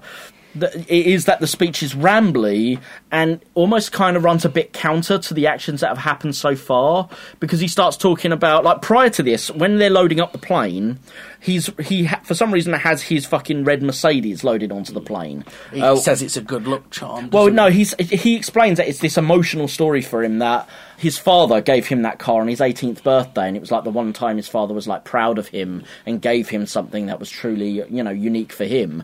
Uh, so you're like, okay, but you've already murdered your dad, so that that you know that moment might have worked better had you not murdered your dad. Yeah. And then when he's on the plane doing that rambling speech, it's all about the you know the you know this is owed to me because this is the family, and you know he's trying to almost excuse why he murdered his father because Yeah. his father sort of betrayed the, the I- family. but it's it, yeah, it's bollocks and it's unnecessary. And because the character dies, all of the information we're given about the emotion of the car and you know the the, the history of the family, it disappears at this Yeah, point. It, just, falls feels- out of yeah, nowhere. It feels like it makes that whole. It makes a lot of the beginning feel like um, unnecessary padding. yeah, yeah. It's like now this is all filler rather than actual Oh. Yeah. story. But basically, Braddock kills him, and then all of his henchmen All basi- in line with her. Basically, just without even fucking discussing it, are like, well, We're her we're now. with you now, even though she's not the rich bitch who was paying them. No. and mercenaries But famously. if they get the gold, yeah. then- But I, f- I feel not that I know any mercenaries,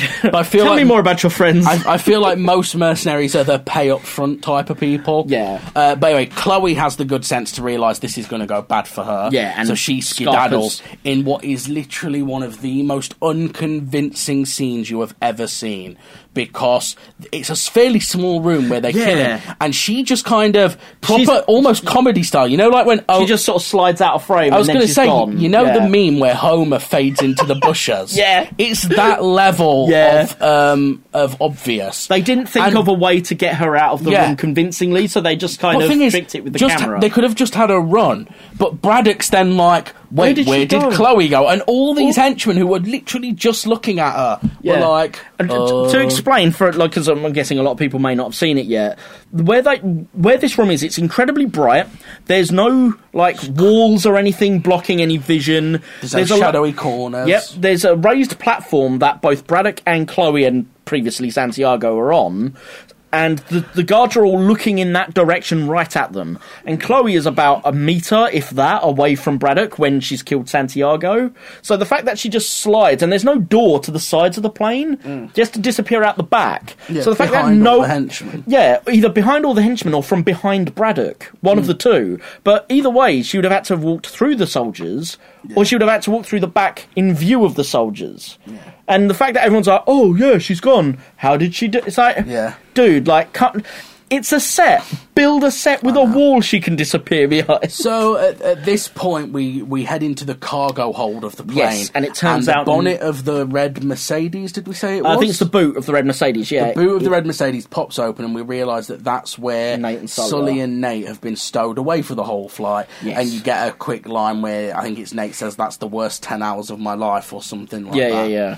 Uh, they crawl out, not realising that all the soldiers are in the cargo hold. Yes. So then, like, oh shit, we better hide. So they're trying to hide behind all the cargo and sneak their way to the front. To the back of the plane where the cargo hatch is. Yes. So they can jump out because they've got the map, haven't they? at this Yeah, point? so they've they've checked and seen that Santiago's dead, taken the map, and they've decided they have to go. So as they're trying to leave, basically the idea for from Sully is that they each grab a parachute and run to the back and then parachute out jump, to safety. Yeah. which he does, but. Nate can't let it go. He has to stop in like in the middle of the thing, shout out to Braddock, Did you kill my yeah, brother? did you kill my brother? Braddock looks genuinely confused. So whether Braddock even shot Sam is questionable at this point because she looks like she's like what? Like she genuinely looks like she doesn't have a clue what he's on about. Did you kill Sam? Did you kill my brother? And then they start firing. When Sully pulls his parachute, he flies out to safety. Chloe, I think it's Chloe, decides to chop the safety line that keeps all the cargo in the cargo bay. No, And that's- he pulls it. Oh, he pulls Nate it. Dr- Na- Nathan Drake pulls it. Right. So yeah, he pulls it, and all of the cargo comes out, and that's where we get to meet in the intro. What they do, which is quite clever, I suppose, not overly intelligent, but it's fair enough, is rather than show his trajectory out All and over back into again. the plane, we see Chloe's fight this time And, instead. and we just briefly cut back to see where he, where like, how he is in far the along he timeline. is. Yeah, so um, I mean that's quite cool because it means that we've seen the Yeah. same scene from two different angles. it's now. a cool idea, and you realise Yeah. that sh- she was the one in the car when it drove out. Yeah, so she actually drove it out as well. It didn't just fall out; she actually physically put it in gear and drove it Th- out. this, This is the mo- and this is where we get the Spider, aforementioned Spider Man. Yeah, this whole lot is ter- to the car. Yeah, yeah, I, I like the idea, but the actual execution is terrible. So she hits him with the Mercedes. He falls out. The car falls out, and he manages to to land on the car. He doesn't, as you say, he doesn't really cling to it. He sort of lands on it, and he's just sort of able to kneel on it. Yeah. with the wind blowing his hair, but he's not like being pulled away from it like he would be. The car would probably have a slightly faster terminal velocity at this point. I know that eventually everything falls at the same speed, but from where they are, I don't think they would have hit terminal velocity yet. So at this point, the car should fall faster because it weighs more, I would assume, than my, Top Holland. Um, One would imagine. But she opens the driver door. and the It's a- wind rips it right off. Winds doesn't it rips off. So she then climbs onto the front again, like the wind's blowing her hair, but she's not clinging to the car. She just sort of like climbs out to the front of it and is like, "What are you doing? Rah rah rah rah rah! I've got a plan. Jump to that cargo block because it's got a parachute on it." So she dives off of the car, lands on the parach- on the cargo box, and as he tumbles, she grabs him in the same fashion that Sam did at the beginning, and that's who actually saved him. It wasn't Sully. In this case, it was Chloe. And then the cargo crate, they pull the, the parachute, they land safely in the Banda Sea, and they're floating there for a while, a bit lost. So we're in the Banda Sea, Yep. and they pull up onto the beach. And this is the moment that the film decides to grind to a halt, to cram in what might be the worst Easter egg since it's Jill Sandwich now. Sure. Right, so I didn't actually have a big problem with this scene. I do agree that it slows down the pace of the film at this point. This is, if they were going to do this, they should have done it earlier in the film. Yeah, like Um, at the at the auction. at the auction or something like that, or even like you know, I mentioned there's the point where he needs to change his mind. This could have been the guy at the bar that Yeah. gives him the wisdom to change his mind. Yeah. But instead, what happens is they they find a, a, an island beach. They wash up there, and they, as they walk out, all absolutely obviously drowned in water as they walk up. There's a guy lying on a beach chair and the, the actor lying on a beach chair is Nolan North. Now, for those who don't know Nolan North, he does. You'll, you'll have heard him if you played any video games in the last twenty years. Um, he- but he's been quite famously almost every character under the sun, including in this case Nathan Drake in the games. So the character of Nate is played by Nolan North in the video games. When he sees him, he goes, "Hey, what, uh, what the hell happened to you guys?" Nate replies, We fell out of a car that fell out of a plane. And North replies with, Something like that happened to me once. And I think that's probably, again, as I say, the reference to Uncharted 2. Yeah. If it's not the train sequence, then there's probably another game where exactly that sequence has Thing is, happened. So if they'd have cut it after that first line, if it was just what happened to you two, we fell out of a car that fell out of a plane, that wouldn't have ground the pace halt. Like just end it there. Hmm. You don't. When people do cameos like this, they should never have more than one line. Um, Oh, hmm. Here's the or- thing that mm, the problem is is there's so many films that do this, and I'm not defending the scene. Again, I think it's badly positioned. Mm. I still think it should have happened earlier in the film.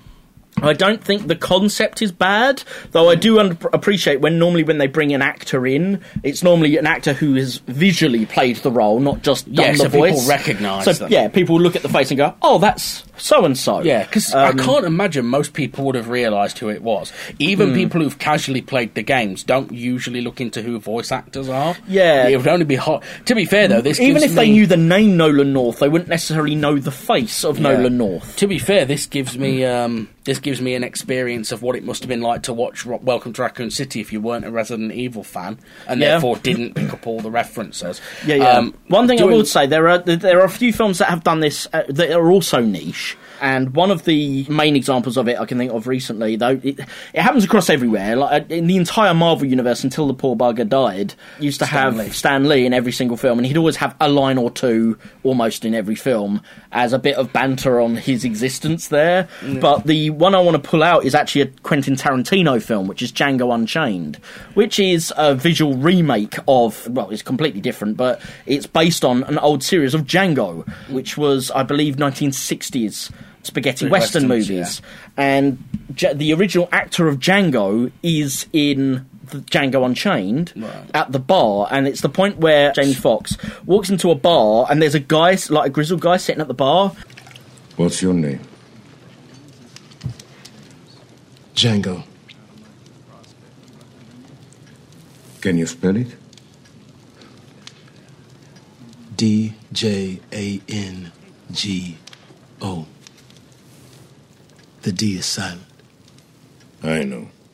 And the guy, reason he knows is because he was originally Django. Yeah. Obviously, the original Django was white, not black. Right. So it's uh, uh, the thing is, you really had to know spaghetti westerns to know that that guy was Django. Most people don't even know there were Django films before Django Unchained. Yeah, I always like to blow people's mind with that one. Yeah, but that's the thing. So, uh, I, I don't think this is anywhere near as niche as that. Yeah. At least Nolan North is A, current, and B, been in an established franchise that people know recently. But it is a bit weird because, again, as we said, he's not a visual face Yeah. of uh, Nathan Drake. He's just the voice. In a video, I say just. That's really putting his him Yeah, down where he doesn't need. I know you you know what I don't mean. mean it that way. You're not going to see him visually and go, "Oh, look, it's him." Yeah. You know, unless you really know your voice actors. So a quick a quick patented Jamie rewrite to make this seem better. Obviously, we talked before about how Nathan Fillion lobbied for this role for years. Yeah. For like a decade, it was rumored that he was going to be Nathan He Drake. was right for it 10 years ago. I don't think he would be now. No, but it would have been funny because he's clearly aged out of the role. Yeah. it would be so funny if that guy was Nathan Fillion, and instead the comment had been some had been something, some sort of joke about him having been a bit too late or having just missed it. It should have Yeah. been like they catch a train that he was waiting for. Sure. He's like, oh, I was just a bit See, too I late. would- I would- that would have been funny, funnier. I think I would have kept it as this guy and had him earlier in the film as the reason that Yeah. Nate changes his mind. The reason being that I. I, for two reasons with Nathan Fillion, I love Nathan Fillion, and I think, yeah, as I say, he would have been perfect for the role ten years ago, or if it was an older version rather than a younger version of the character. The problem is, is a, it's kind of referencing something that never happened, Yeah. which is even like at least this guy was actually No- uh, Nolan North was actually Nathan Drake in some fashion, but also I'm not sure Nathan Fillion would have done it he because it might had not almost have. been like a rubbing the salt in the wound. It's like, oh, by the way, do you want to come in and laugh about the fact that you didn't get the role you really wanted? For 10 Yeah, I, years? I think he might because he's got a good sense of humour where he kind of doesn't mind laughing at himself because he's Sure. done roles before where he pokes fun at himself. I'm not sure this it, it But- would have been the case with this because it's not this. It's not like we've written a role for you that's funny. It's a case of we're going to poke fun at the fact you're not the main character that you Yeah. wanted to be. Um, so let's move on from that anyway. Uh, Chloe and Nate have to work out a cipher that they think is hidden within Sam's postcards. Yeah. Um, so they're going through all the postcards, ranging in different orders. They don't even know what the cipher could be.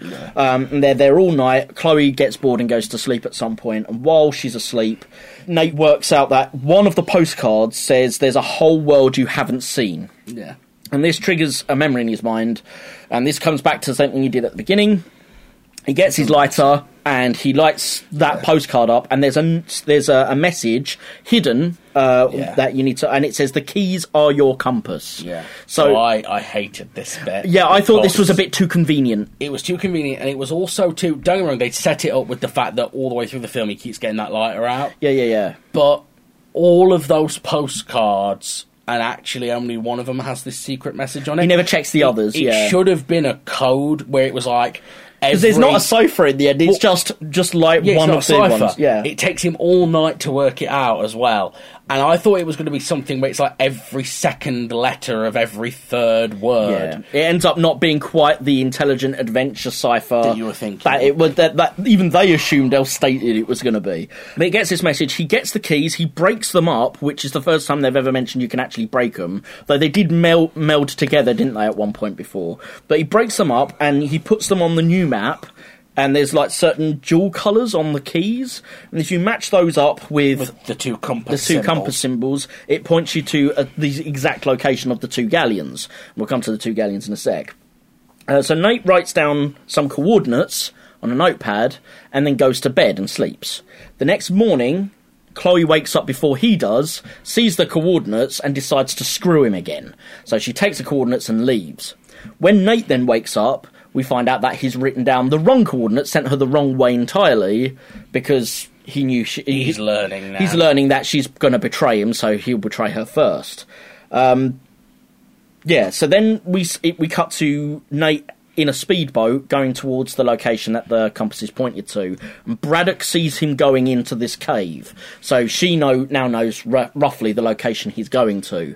When he gets in the cave, he swims underwater through like an underwater passage, and in this big under like sort of closed off cage f- with like a couple of lights, like a bit of light streaming in from the roof, are these two massive Magellan galleons.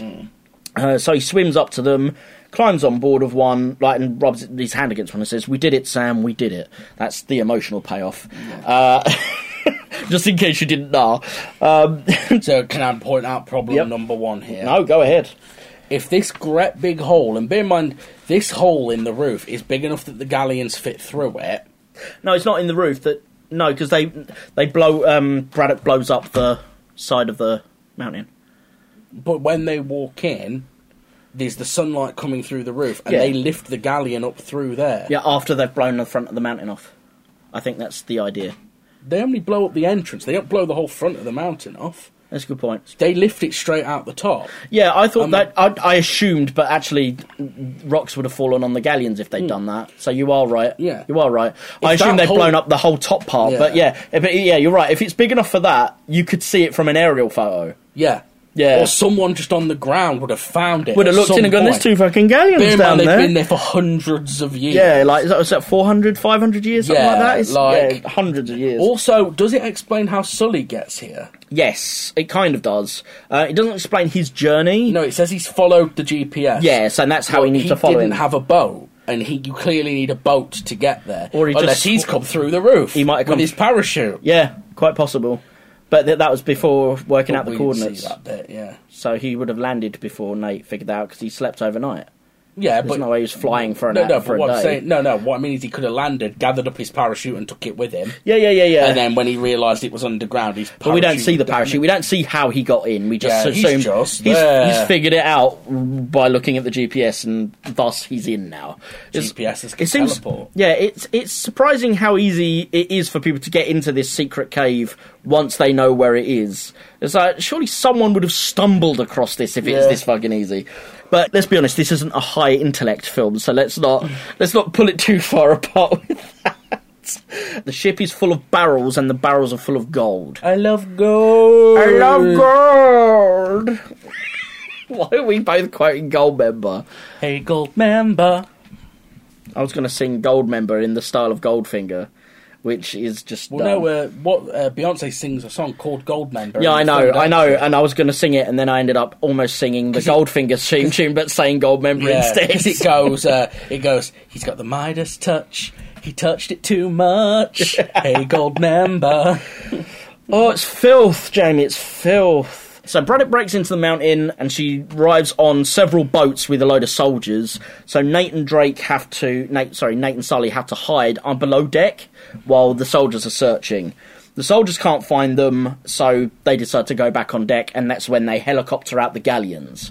Now, I like this idea. and While, it, while there's a logic fail with the fact of how big the chasm is, the actual big action sequence with two flying galleons was really Yeah. cool. I like it in a stupid way. Like when they did it, I was going, yeah, right. Because first of all, those galleons. I'm guessing I'm not a boat building expert, but given how old they are and how they've been in that damp cave all Well, this time, also the amount of gold that's apparently on them. and the amount of gold in them, Yeah. they would one be far too heavy for that helicopter to lift, or two, the structural integrity of the boats would be so weak that they would break yeah. apart. Wherever Like, the there's- there's a- straps are, it would snap at the straps unless Yeah. you, you'd have to strap the fuck out. Like of it. there's a reason, we and then can't you've ra- got the power problem. Yeah, like there's a reason we can't raise the Titanic. Yeah. Hmm. because it's too structurally weak now. But it's cool. It's a cool idea. I've never seen it before. The ship that they're gonna land the boats on clearly is not big enough for both galleons. no, that's that was a bit dumb. I was waiting Um, for a second ship to turn up. Lucky and they it never doesn't. land them there, then, isn't it? um, and there are a few times in this chase that we're about to describe. There's a few times where the galleons are hitting mountains and stuff. Where you're like Yeah. the galleon would be destroyed at that point. yeah, yeah. They're, like they're not going to be sturdy enough after being there for hundreds of years. No. I mean, wood's pretty good, but it's not But that this good. this felt this what we're about to talk about felt to me like a modern version of an old swashbuckling style It has Errol that- Flynn type. yeah, film. Errol Flynn, sort of the very early Burt Lancaster Valentino. stuff. Have you seen the? Uh, I can't remember what it's called. Scarlet Uh, Pimpernel. No, no, no, no. It's a, a very early. It might be that. Um, a very early pirate film with Burt Lancaster when he's doing his own Oh, stunts and he's right. doing Long John backflips Silver? forwards. No, no, that was um, that was Errol Flynn. Man the arms! Quick on all canvas! Gather round, lads and lasses, gather round. You've been shanghaied aboard for the last cruise of the Crimson Pirate. A long, long time ago in the far, far Caribbean. Remember, In a pirate ship, in pirate waters, in a pirate world. Why did you bolt your cabin door last night? You know it was bolted, Oh, you must have tried it. And if you tried it, you know why it was bolted. He's wearing he's, he was topless with uh, white and red All, shorts, all like the but- classic Zorro films. It's that kind of stuff. Yeah, yeah, isn't it? and, and to be fair, like I think people have been overly harsh I have to on the, admit- the lack of reality in this film, but I'm like, Yeah, but it's a this video is game what film. it's a video game film. But also, what I really liked about it myself is the fact that it does harken back to that Yeah. old genre film. although, and I'm going to sound like an old fuck here. Uh, I just, I am. There's no way to not sound like an old fuck. And I'm not that old. Like I'm not. Like I certainly was not alive when like Valentino and shit were Hmm. making films. But it's not as impressive when it's all done with CGI. I'll agree with that. I will agree with that. Like- but I can understand why they've used it because they've Of tried course. to they've It they're lets trying to them keep do bigger spectacles and things like that. but also that they are trying to keep a modern audience, and unfortunately, Yeah. the modern audience is a dumb Marvel audience. Oh yeah, they would be bored with the classic style. Yeah, yeah. But something just isn't as ma- like when it's not as he- impressive. Yeah, when he does. So my favourite bit was when he does the sword into the sail and rides it down. That's Yes. a classic swashbuckling. That's move. amazing, yeah. I, I do not believe for one second Tom Holland actually did that. No, I think no. he was on a harness and he just that. Well, of But course he when was. Errol Flynn and that used to actually They do had it to do and it, yeah, yeah, stuff. yeah. No, this uh, Burt Lancaster's early stuff as well, like the acrobatics, because he used to be in a circus. Hmm. That man was fucking incredible with his physicality, insanely good. And th- there isn't people like that anymore. And don't get me wrong, there's no there's no threat of me being able to do Didn't any of that Burt shit. Lancaster go on to play Robin in the '60s Batman. Burt Lancaster, no, he would have been way. No, he was he was a powerhouse actor. Burt Lancaster. The '60s Batman was a was a boy. Was it In the '60s Batman, you're talking about the TV show, the Adam West one? yeah? No, it's not Burt Lancaster. Look up Burt I'm- I'm Lancaster. looking you'll up- see how I'm wrong looking you up are. Burt Lancaster because I can't picture him. he was in. Oh, this Oh probably won't shit! help. Yeah, no, that's definitely not him. Yeah. He's Seven far Days too in old, May. yeah. He was in. Um, he was in Valdez when he was older. He, he was the uh, the dictator general in uh, Seven Days in May. He was. Oh, he's been in so much Died stuff. in '94, I know. Yeah. What a loss. so he made it a long. He was 80. He lived Mm. for quite a while. Guy was a legend. Gunfight Absolute at the legend. OK Corral. Yep. Trapeze. Guy, guy knows his shit, man. This is really good stuff. I have no clue who I'm thinking of who played. You're thinking of Bert. I think it's, Bert. definitely Burt something, isn't Burt it? Reynolds. Could you imagine? To be fair, it's no more ridiculous than Burt Lancaster being Robin. oh my! That that would officially be. Dude, we're, The- we're referencing like proper films. We're accidentally re- referring to the fact that we know actual films that aren't video game stuff. It would officially be. Burt Ward was Burt Robin. Ward. I knew wa- it was a Burt. But it would officially be the best version of Robin ever if it was Burt Reynolds. Just trying to dick over Batman. You ever, speaking of video games, to make it a bit more relevant, Um, Yeah. you ever played Saints Row the Third? No. So, uh, as I I never played Saints Row One and Two, Sure. but basically it was a cheap GTA clone. Yeah, yeah, yeah. I And know then- what Saints Row is. And then from Saints Row the Third, they decided that the way they were going to separate themselves was they went full balls to the wall comedy. Yeah, comedy and super. You could get like massive dildos that you could use yeah. as weapons and so in Saints Row the Third, um, eventually, like two thirds of the way through the story, uh, you get contacted by the mayor of the city, Right. And you go to meet the mayor, and it's Burt Reynolds, actual Burt Reynolds playing Burt Reynolds, and literally your character walks in, he turns around in a chair, and she just goes, "Burt fucking Reynolds," and he's like, "Hey, baby." That is cool.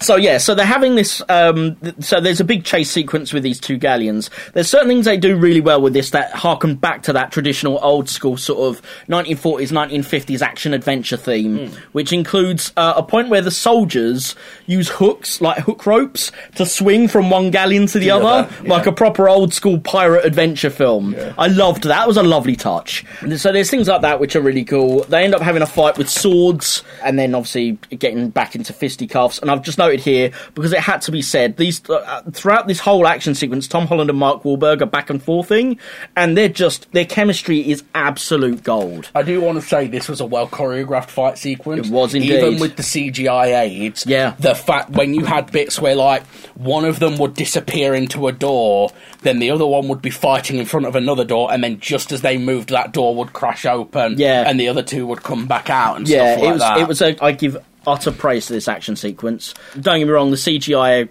isn't great, but actually the uh, CGI is not too bad looking. not but the it, worst CGI No, in the no, world. it's it's fair enough. But the the actual action was really well done. I loved it. So Sully climbs up into the helicopter above the galleon they're on and takes control of the helicopter, and he's also got a bag full of gold that he's nicked from Yeah. the ship. And Uh, then which it, I wonder what's going to happen to this bag. Oh, you surely never know. he won't be presented with a moral dilemma between saving his friend and saving his gold. How do you, how, there's no way you could know that. There's a bit where, uh, and after that point, in order to try and get the other helicopter, which is now being piloted by the Scotsman, Mm. off of their back, Nate basically arms and fires a cannon Yeah, an from the actual galleon, cannon. yeah, and destroys the helicopter and destroys the other galleon. That kills the Scotsman, and Braddock was on that galleon, Mm. but she manages to jump over and land on Nate's galleon just Yeah. at the last which minute. is a superhuman fucking job. That is a superhuman feat, but you know, at this point, it's. I mean, we're flying two galleons with helicopters across open waters, so at this point, whatever. There's a big fight, lots of swashbuckling action going on. Nate gets his classic sol- shoulder holsters. Uh, so he now look. To be fair, once he got those on, he looked a little bit more like the Nathan The, uh, Drake from I the noticed games. the music swell at that point, and I did wonder Yeah. is that a song from the games? That bit. Uh, I don't know if it's a song from the gangs, Well, but it's it- a score, I but mean. the, it's because the brown leather shoulder straps with the uh, the holsters on it for the guns. Those are classic parts of Nathan Yeah. Drake's costume, and he hadn't had it the whole rest of the film, so it's like that's him finding himself visually. Braddock drops the anchor on the galleon, which sticks the galleon into that part of the water. here and- we have another logic flaw in a minute. Yeah, so- Which and- I and- wondered if you picked up on. Yeah, so Sul- Sully's helicopter gets yanked back, and it's like the galleon can't move because it's anchored to the ground or under the water, and the helicopter's not powerful enough to keep it moving, and it's starting to, you know, overheat from having to do that. I was like, just reverse the helicopter and hold it steady. Like, that's all you. You don't need to try and pull the ship. it doesn't need that. You, know, you can just hover and you'll be all right until you run out of fuel. Yeah. So there, there was actually no reason for that. It was just a way for them to ramp up the tension. And this is where Solly's bag full of gold again. Mora Delama, you were going to say, yeah, starts sliding out the back of the helicopter. Yeah. So Solly puts the helicopter on autopilot and runs out the back to try and grab the bag, which is now stuck on another exterior part of the helicopter. And he's leaning out to try and grab the bag. While this is going on, the ship is starting to pull itself apart a little bit. Nate is trying to climb up the, the chain towards the helicopter, Yeah. and Braddock is chasing him with the, the these dagger knife things that she used to kill Santiago. This is where Sully is caught with this dilemma, you know, save the money or save Nathan from Braddock. He eventually goes, "Oh hell!" and he throws the bag of gold, smacks Strikes her Braddock right in the face. She falls into the water, and then eventually the like the the helicopter breaks away from the ship. So this bit was proper like um, it was like, oh well, she's still alive, so she could return in a future film. Hmm. Oh no, this entire ship's going to drop her. And uh, to be fair, the one thing I would criticise her for a bit, although maybe yeah, I'm sure she was directed this way, and I'm sure maybe it's because the character's too cool for this. Yeah. But did you not feel? Yeah, you get the shot of her looking up as the Yeah. ship's coming down. Did you not think there should have at least been a oh fuck? There should have been Or- some or, com- or a son of a splash. they needed to give her a one-liner there just to, or finish even her have off. her look shocked. It's Yeah. kind she just kind of looks at it as if it's the most boring. Yeah, thing it's in the like, world. like a galleon on my face. Oh, oh, how every fucking inconvenient. Thursday. That's why having stars nosing around is so inconvenient. Stars. That was Umbrella's intention. um, so once they've managed to escape this bar, Nate has to jump into the helicopter. Sully grabs his arm the same way that Sam does at the beginning. Again, recurring theme. Hmm. Pulls him onto the helicopter. The ship crumbles. Takes the gold down with it, and the Philippine military arrives, meaning that basically the Philippine military have got it. Claimed ownership, Yeah, they yeah. can't they can't salvage it. Yeah. And then we see down below that Chloe is following them in a speedboat. Yeah. And you get a bit of a. Um, I don't know if this was an intentional. See, unfortunately, we live in an age now where everything's been so politicised that it's hard to tell if something's a statement or not. What the Philippine military? Oh. No, no, think. no. Um, obviously, there's a whole big thing going on at the minute in certain circles about feminization of men in films. You know, real men Yeah, yeah, aren't yeah. being represented anymore, and blah Yeah, blah blah. And okay. there is a scene here which I didn't know if this was a comment on that, where Tom Holland starts to have an emotional scene where he's like opening up to Sully a bit. Yeah. and he's been a bit like, "Thank you, man," and then Sully's like, "I can't hear you." Oh, he's got to put the headphones on. Yeah. And when he puts the headphones on, he's like, "What were you saying?" And he was just like, Nothing, man. no, I mean that's that's quite traditional. That would be the sort of thing you'd expect to see in like an '80s um, romance well, th- comedy. This is what I'm saying. Unfortunately, because everything's become so politicised, I can't tell if that's just a thing that they did because it was funny, or if it's a no. This is a throwback to the '80s action films where men were men, sort of thing. Um, I doubt there's a statement Because like this that. is in a it. very it's a very macho film. it is. Like Yeah. I was really surprised. Like, i was watching it. I have to say, I'm pleasantly surprised. This is the opposite- because, my, to be honest, there's not These that don't many exist macho anymore. No, yeah. this and I was liked the it. opposite of um, when we were on about Welcome to Raccoon City. Yeah. I was watching it. and I was like, huh. So every single female character in this is a villain.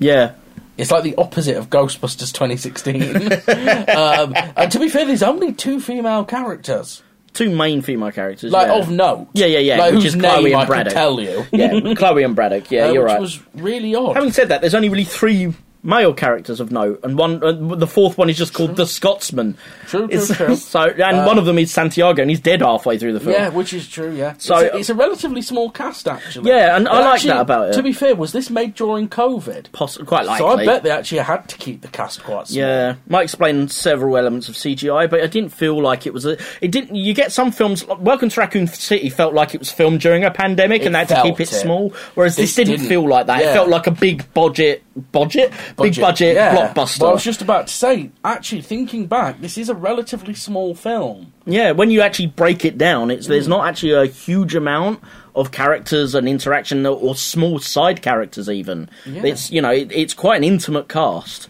Eventually, we have the whole bit where he says that how much he cares, and you've got the headphone element. And then he goes, "You got a heart of gold, Sully," and he just goes like as a as a joke because obviously he's lost all his gold. Sully turns to him and goes, "Are you shitting me, kid?" And uh, it turns out that Nate has actually stolen a little bit of the gold and gives it to Sully, which makes him happy. And he goes, "Oh, the greatest treasure of all," and he gives him some of the bubble gum. And he just goes, "I don't want this shit." And he throws it out the window. So that was my last bit of gum. I like that return. To be fair, the bubblegum bit in the uh, in at, outside the auction made me laugh my head off. I thought it was funny as hell. But yeah, that's that's essentially the main film. It just ends with them flying the helicopter off into the sunset with the speedboat and Chloe underneath it. It then cuts to the first of the post se- credit sequences. So this is the one I saw. And It's the prison one. So we start off in a prison, slow camera panning through, and then we see that there's someone in a in a jail cell writing a postcard, and it's Sam. Nate's brother, and he's written on there, I don't know if these are getting out to you, but I'm going to keep sending them. And he's basically written another postcard to send out to Nate. And then it's like, oh, Sam's still alive. And, then- and that's obviously like, what will happen in, I'm guessing, Uncharted two. 2, you know, fair enough. And then it goes through a bit of credits, and then it goes to a second post-credit scene setting up the sequel. Which I was like, do you need two Mar- setups for the this- sequel? uh, Don't worry, I like Marvel films, but Marvel have fucking yeah. ruined fucking credit sequences. Well, it, I think this is very.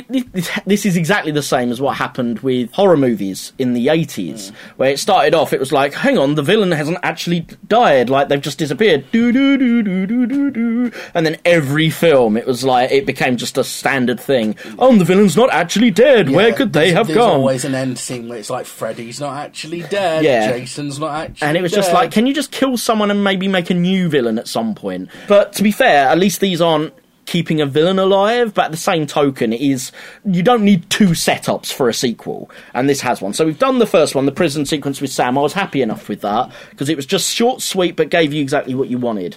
But then you get this one. So Drake is meeting a guy with an eye patch and asking him for a certain amount of information. The guy with the eye patch is speaking for a guy called Roman. We don't know who Roman is. I don't know if he's connected to the games or not, but the guy sitting down with the eye patch says Roman wants Drake's ring, the one that he's got on the necklace. Nate hands over the ring on the necklace. And he goes, right, so can you give me the information? And the guy goes, oh, you must be stupid. And like all of these guards pull guns on Nate. And then at the door, Sully appears, now sporting a mustache, holding a gun to the others. And he helps stop the hold up. And then as they leave, Sully turns around and he's got the cat on his back. And he's called him Mr. Whiskers. You brought your damn cat. I go everywhere with Mr. Whiskers. So they've clearly fully bonded by this point. And then as they turn around, they get held up by someone off screen. We don't see who, and that's the end. Right. So that's and obviously that's going to be the kickoff. If uh, I I guess if they do continue from that point, they're being held up. Who's holding them up? Why are they holding them up? What's the story? Who's Roman? What's the guy with the eye patch all about? You know. So it was it was strange to have two post credit sequences, but there you go. Those are the two. So we finished the film now. Uh, I'll ask you because I've spent a long time jammering on. What were your thoughts, opinions, etc., on the film itself? I, I liked it. Um, it's not a perfect film. It's got a lot of problems. Uh, obviously, I, I have never played the game, so I cannot make any comment on how accurate or inaccurate it is to the game. But as just a film, I enjoyed it, but I just. And again, I just want to reiterate I like Marvel movies, and I found this film funny. But every mainstream Hollywood film has that same Marvel sense of humour now. Yeah. Where it's that snarky, tongue in cheek, sarcastic kind of thing. Literally everything, even when it's not a Marvel property. But I did enjoy it. It's it is a bit ridiculous, but its heart is in the right place, I think. Okay. It's a little overly long. One comment I will make, and I'm gonna say this and make myself unpopular. PlayStation Pictures can fuck right off with that obnoxious Marvel style company logo they've Oh, at got. the beginning where it goes, here's like, oh, hero. All I hear is where it's Yeah. like, mate, mate. First of all, first of all, we're Spyro the Dragon. Uh, they're not owned by Sony anymore. They're well, owned yes, by Microsoft now, isn't it? yeah. mi- So technically, But- that'd be advertising Microsoft. Same with Crash. It's now owned by yes. Microsoft. Because did you notice the Naughty Dog sticker Easter egg Yeah, yeah, yeah, when Nathan opens his suitcase? yeah. Near the beginning, there's a Naughty Dog sticker. Yeah, it's pretty cool. 'Cause Um, they're still owned by Sony. They just lost the rights to those IPs. Yeah, but it's just like you haven't earned that. Like, look at the early Marvel films. Marvel just had the red Marvel. Yeah, yeah, It's yeah. only when they became megastars that they got the whole one where it goes to all the comic You've got, images. you've got to set up your cinematic universe before you can showcase your cinematic universe. yeah, I've never so it's felt. putting I've the- never it's felt putting the quite cart so before the emb- horse. I've never quite felt so embarrassed at the beginning of a film with the logo coming. I was sitting there going, "I am a grown man watching a film where the actual fucking PlayStation logo just came up." Uh, but anyway, that's by the by. Yeah, Hmm. I think the- that might be our age though, because we're used to video games and certainly video game movies being considered childish Yeah. trash. So I think that might just be us and our sensibilities. I think Yeah. someone who's just turned eighteen might see that logo differently. Yeah. But I, I But- do agree with you. It's like it, it did feel a bit overkill with the But logo. it, it was fine. It felt like a bit of a throwback to an old swashbuckler movie, like I said. yeah. Um, I didn't have a bad time. Uh, it didn't help that the Odeons actually got new seats. I don't know if you noticed. yeah, mine was broken. They've upgraded all the. Well, mine was fucking painful as shit to Ah. sit in. Mine wasn't painful. If I sat too far forward, it was going to snap. Really? Yeah. My my, my arse was fucking killing half an hour into this film, no which good. Mm. I think made the film feel a lot longer to me because I couldn't get in the zone and just Yeah, 'cause enjoy you're it. worried about your dead ass. Uh, and it's a shame because I love going to the cinema, but Hmm. those new seats they've bought can fuck off. I don't think mine had new seats. The screen that I was in. Uh, so- well, was it fabric or was it that weird plastic wipe down stuff? I don't know. A Screen Right. Five. That- yeah, five was that is Oh. the new seats. I was in Are they? five. Oh, mate, mine Yeah. was already broken, so, So- obviously they're not so very they've good. they've changed to this will be because of the pandemic. So a lot Yeah. of places are doing this because fabric can hold germs in it. They're changing to these easy wipe down vinyl covers. Did you see? Here's the thing that offended me actually. Fuck the PlayStation logo problem. Right at the start of the film, I was never more pissed off than the advert for the Odeon. In the Odeon. Oh, the Nicole Kidman. yeah, one. Nicole Kidman was in- there's- the- the that look- seats- it's clearly not filmed in an Odeon. Yeah, you're like, where have you gone? I've never seen an Odeon like that. seats like that. Even Yeah, the big- premiere seats don't look like that. Yeah, exactly. The premiere seats. I'm like, that, they're fucking tacky shite compared to what she's sitting on. She's And in the- basically in leather lazy boy recliners, isn't she? Yeah, exactly. So they're huge, and I've seen cinemas like that, but they're never Odeons. And No. also the the actual raising, like so, the Odeon locally to us certainly is quite the the t- the staggering between each chair set is quite shallow. Yeah. Whereas the ones she was in were quite huge, so you didn't have to worry about having to look over someone else's head. No, so there were quite tall steps between each Mm. row. With big lazy boy chairs all the way along, every row was these super Yeah, plush chairs. plenty of space. Yeah, plenty of space. Super comfortable. I'm like, why am I in this shit then? In a chair that doesn't fucking work, and apparently they're new and it's broken. Yes, that pissed me off more than the PlayStation logo. Yeah, I ha- I must admit I hate that advert. Also, at the risk of sounding like a real weirdo, so I actually was really getting angry at a lot of the adverts. And I was they played an advert that was trying to glorify the life of a teacher. Oh, uh, even though we know that teaching in this country is literally a, a painful profession. Yeah. like I've got friends who are teachers who are all looking to quit and move into different industries because of how awful it is to be a teacher in this country. Right. And this this one was basically being like, but isn't it rewarding to teach the kids? No, Boris Johnson, it's not. And the other one, and I'm going to go on a little bit of a soapbox here. No, you and go ahead. Get called a weird, weak ass soy boy or whatever. But this is a thing I've I've always I've said this since I was like 13. It's one of my few opinions that's never changed. Um, I don't know why they always play this in cinemas. Every film I've ever seen, ever, except maybe children's films, has played a recruiting advert for the Royal Navy. Yes. Yeah. Yes, it does. I realised that I could Oh, Be the best you could be. I expected it to end up with him in a fucking coffin. So this is the thing. Transformative. Well, Like, that's certainly one I, way to go. I know I can say this because I'm fortunate enough to have grown up in peacetime and things like that. Yeah. But I just find it sickening that they they promote the army in that way. There's one that they play a lot. They didn't play it this time. in a but film it's- that's aimed at youth as well. well, this thing, this thing, they're always the adverts are always aimed at young people. Well, because of course they are. They want young Yeah, yeah, soldiers. yeah, yeah. But have you seen the one that's aimed at girls, where it's like, I don't get asked what it's like to be a female soldier. I'm just a soldier. I Right. do this, and it's like trying to. And I, I don't know where I sit with that because on the one hand I believe in equal rights, so I women don't can be see gender. so women women can be soldiers, of course, but at Yeah. the same time, it's like, oh great, you're recruiting even more young people to die. Yeah. It wasn't enough you were taking all the boys. Now you're going to take all to the be girls. as fair, well. I'd rather it be equal rights because maybe people would stop sending us to fucking war if there were more women involved than men. Maybe Because we know that male life generally has a lower value than female life in our culture. As far as like when it comes to sending people to war and like it's acceptable like, men get losses. drafted, men yeah, get yeah, yeah. drafted, That's what I mean. yeah. There's, there's never been a female But draft. I, I, I realise I can say this because I've been privileged to grow up Oh, in we've- peacetime. But I just something about army adverts I find incredibly upsetting because they, I know they always frame it as be the best version of you. All I hear in my head is sign up to die. Yeah. You know? Die for a cause that you, you probably don't won't even believe, believe it. in. Yeah, Uh, sign up for something that fucking sign up to go fight in a fucking like fuck like the Afghanistan war. Go fight in a, f- a war that none of us believe in. We all know we shouldn't be there. Yep. We're only there to please George W. Bush, Yeah. and you'll get killed for Fucking it. Tory Blair, yeah.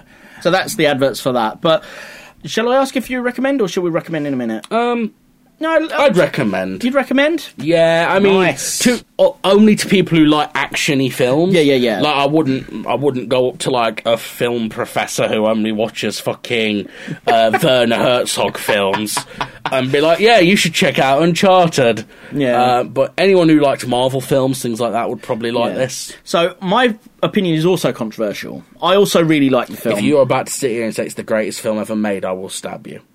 No, because we all know that Super Mario Brothers. I will. But this, well, I didn't say it was the best film ever. I just said Super Mario Brothers is.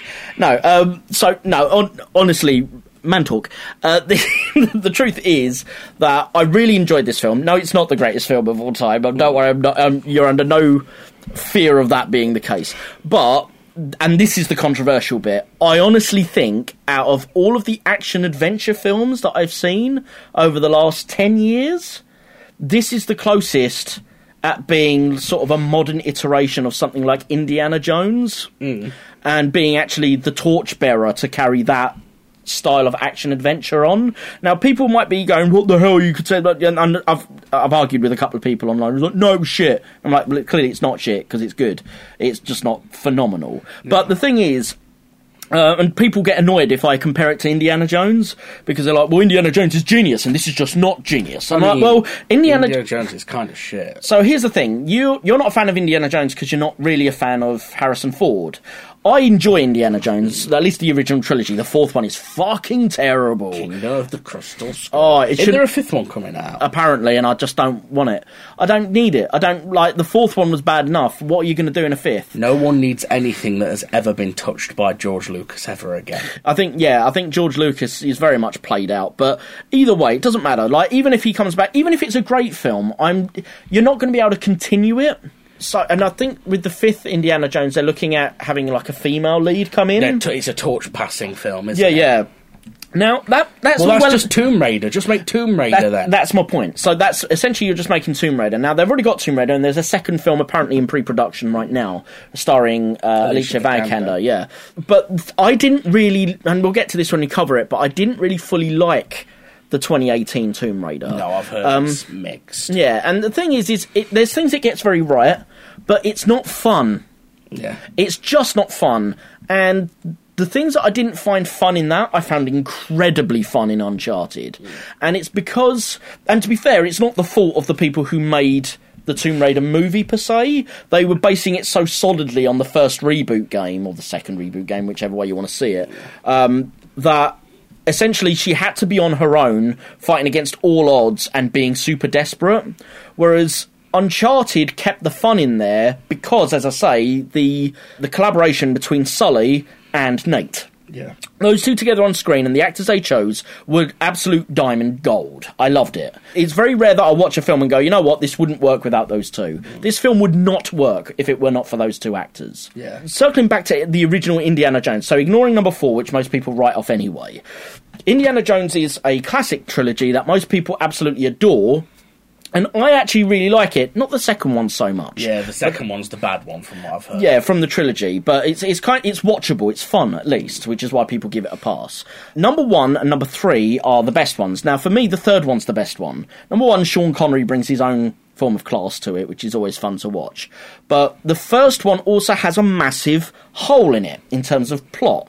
And this is where t- someone online was like, no, it's different because Indiana Jones is incredibly well written and this Inja- Uncharted just isn't. I'm like, no, they're both a bit dumb. Basically, if you removed Indiana Jones from the first Indiana Jones Film film, still plays the same. it's exactly the same. Nothing There- changes. There is an entire episode of The Big Bang Theory where that is the whole plot. Of the yeah, episode. and it's it's ridiculous because it is true that essentially you don't need Indiana Jones in that movie. He's he's literally just a linchpin. He's just an observer. Yeah. he's not actually an active participant, despite all the Yeah, shit he goes because through. the Nazis would still open the Ark of the and Covenant they'd still, still die melt. the same way. And then whoever found it would have put it in the big box, like in the big uh, storeroom. So that would have been it. And there's- nothing changes in the story. And so I'm like, and here's the thing: no one says, or at least very few people say, that that film is a terrible film because of that. It's still a fun film because you've got the characterizations that people with either love or hate. Again, I know you're not a fan of Harrison Ford, but people who are love Harrison Ford's portrayal of the role and of the back and forth he has with mul- multiple other characters. That's what sells Indiana Jones in that film because he's not necessary. So the fact that you've got Harrison Ford and his charisma is what makes that film what it is. And I feel that Uncharted is the same. And like Indiana Jones, the reason I will liken them together at the time, action adventure films didn't really exist in that guise when Indiana Jones uh, and the not the Temple of Doom was it the not the Last Crusade? Last Crusade? No, the first one. first one, Raiders of the Lost Raiders Ark. of the Lost Ark. When that came out, there wasn't really films like that being made anymore. Yeah, it's and a dead genre. yeah, and, and uh, George Lucas and Steven Spielberg essentially went ahead with building that film because they loved the action adventure films, the stuff that we mentioned, the old Burt Lancaster, Errol Flynn, you know, that sort of old style tomb raiding, but also kind of action adventure, piratey romp films.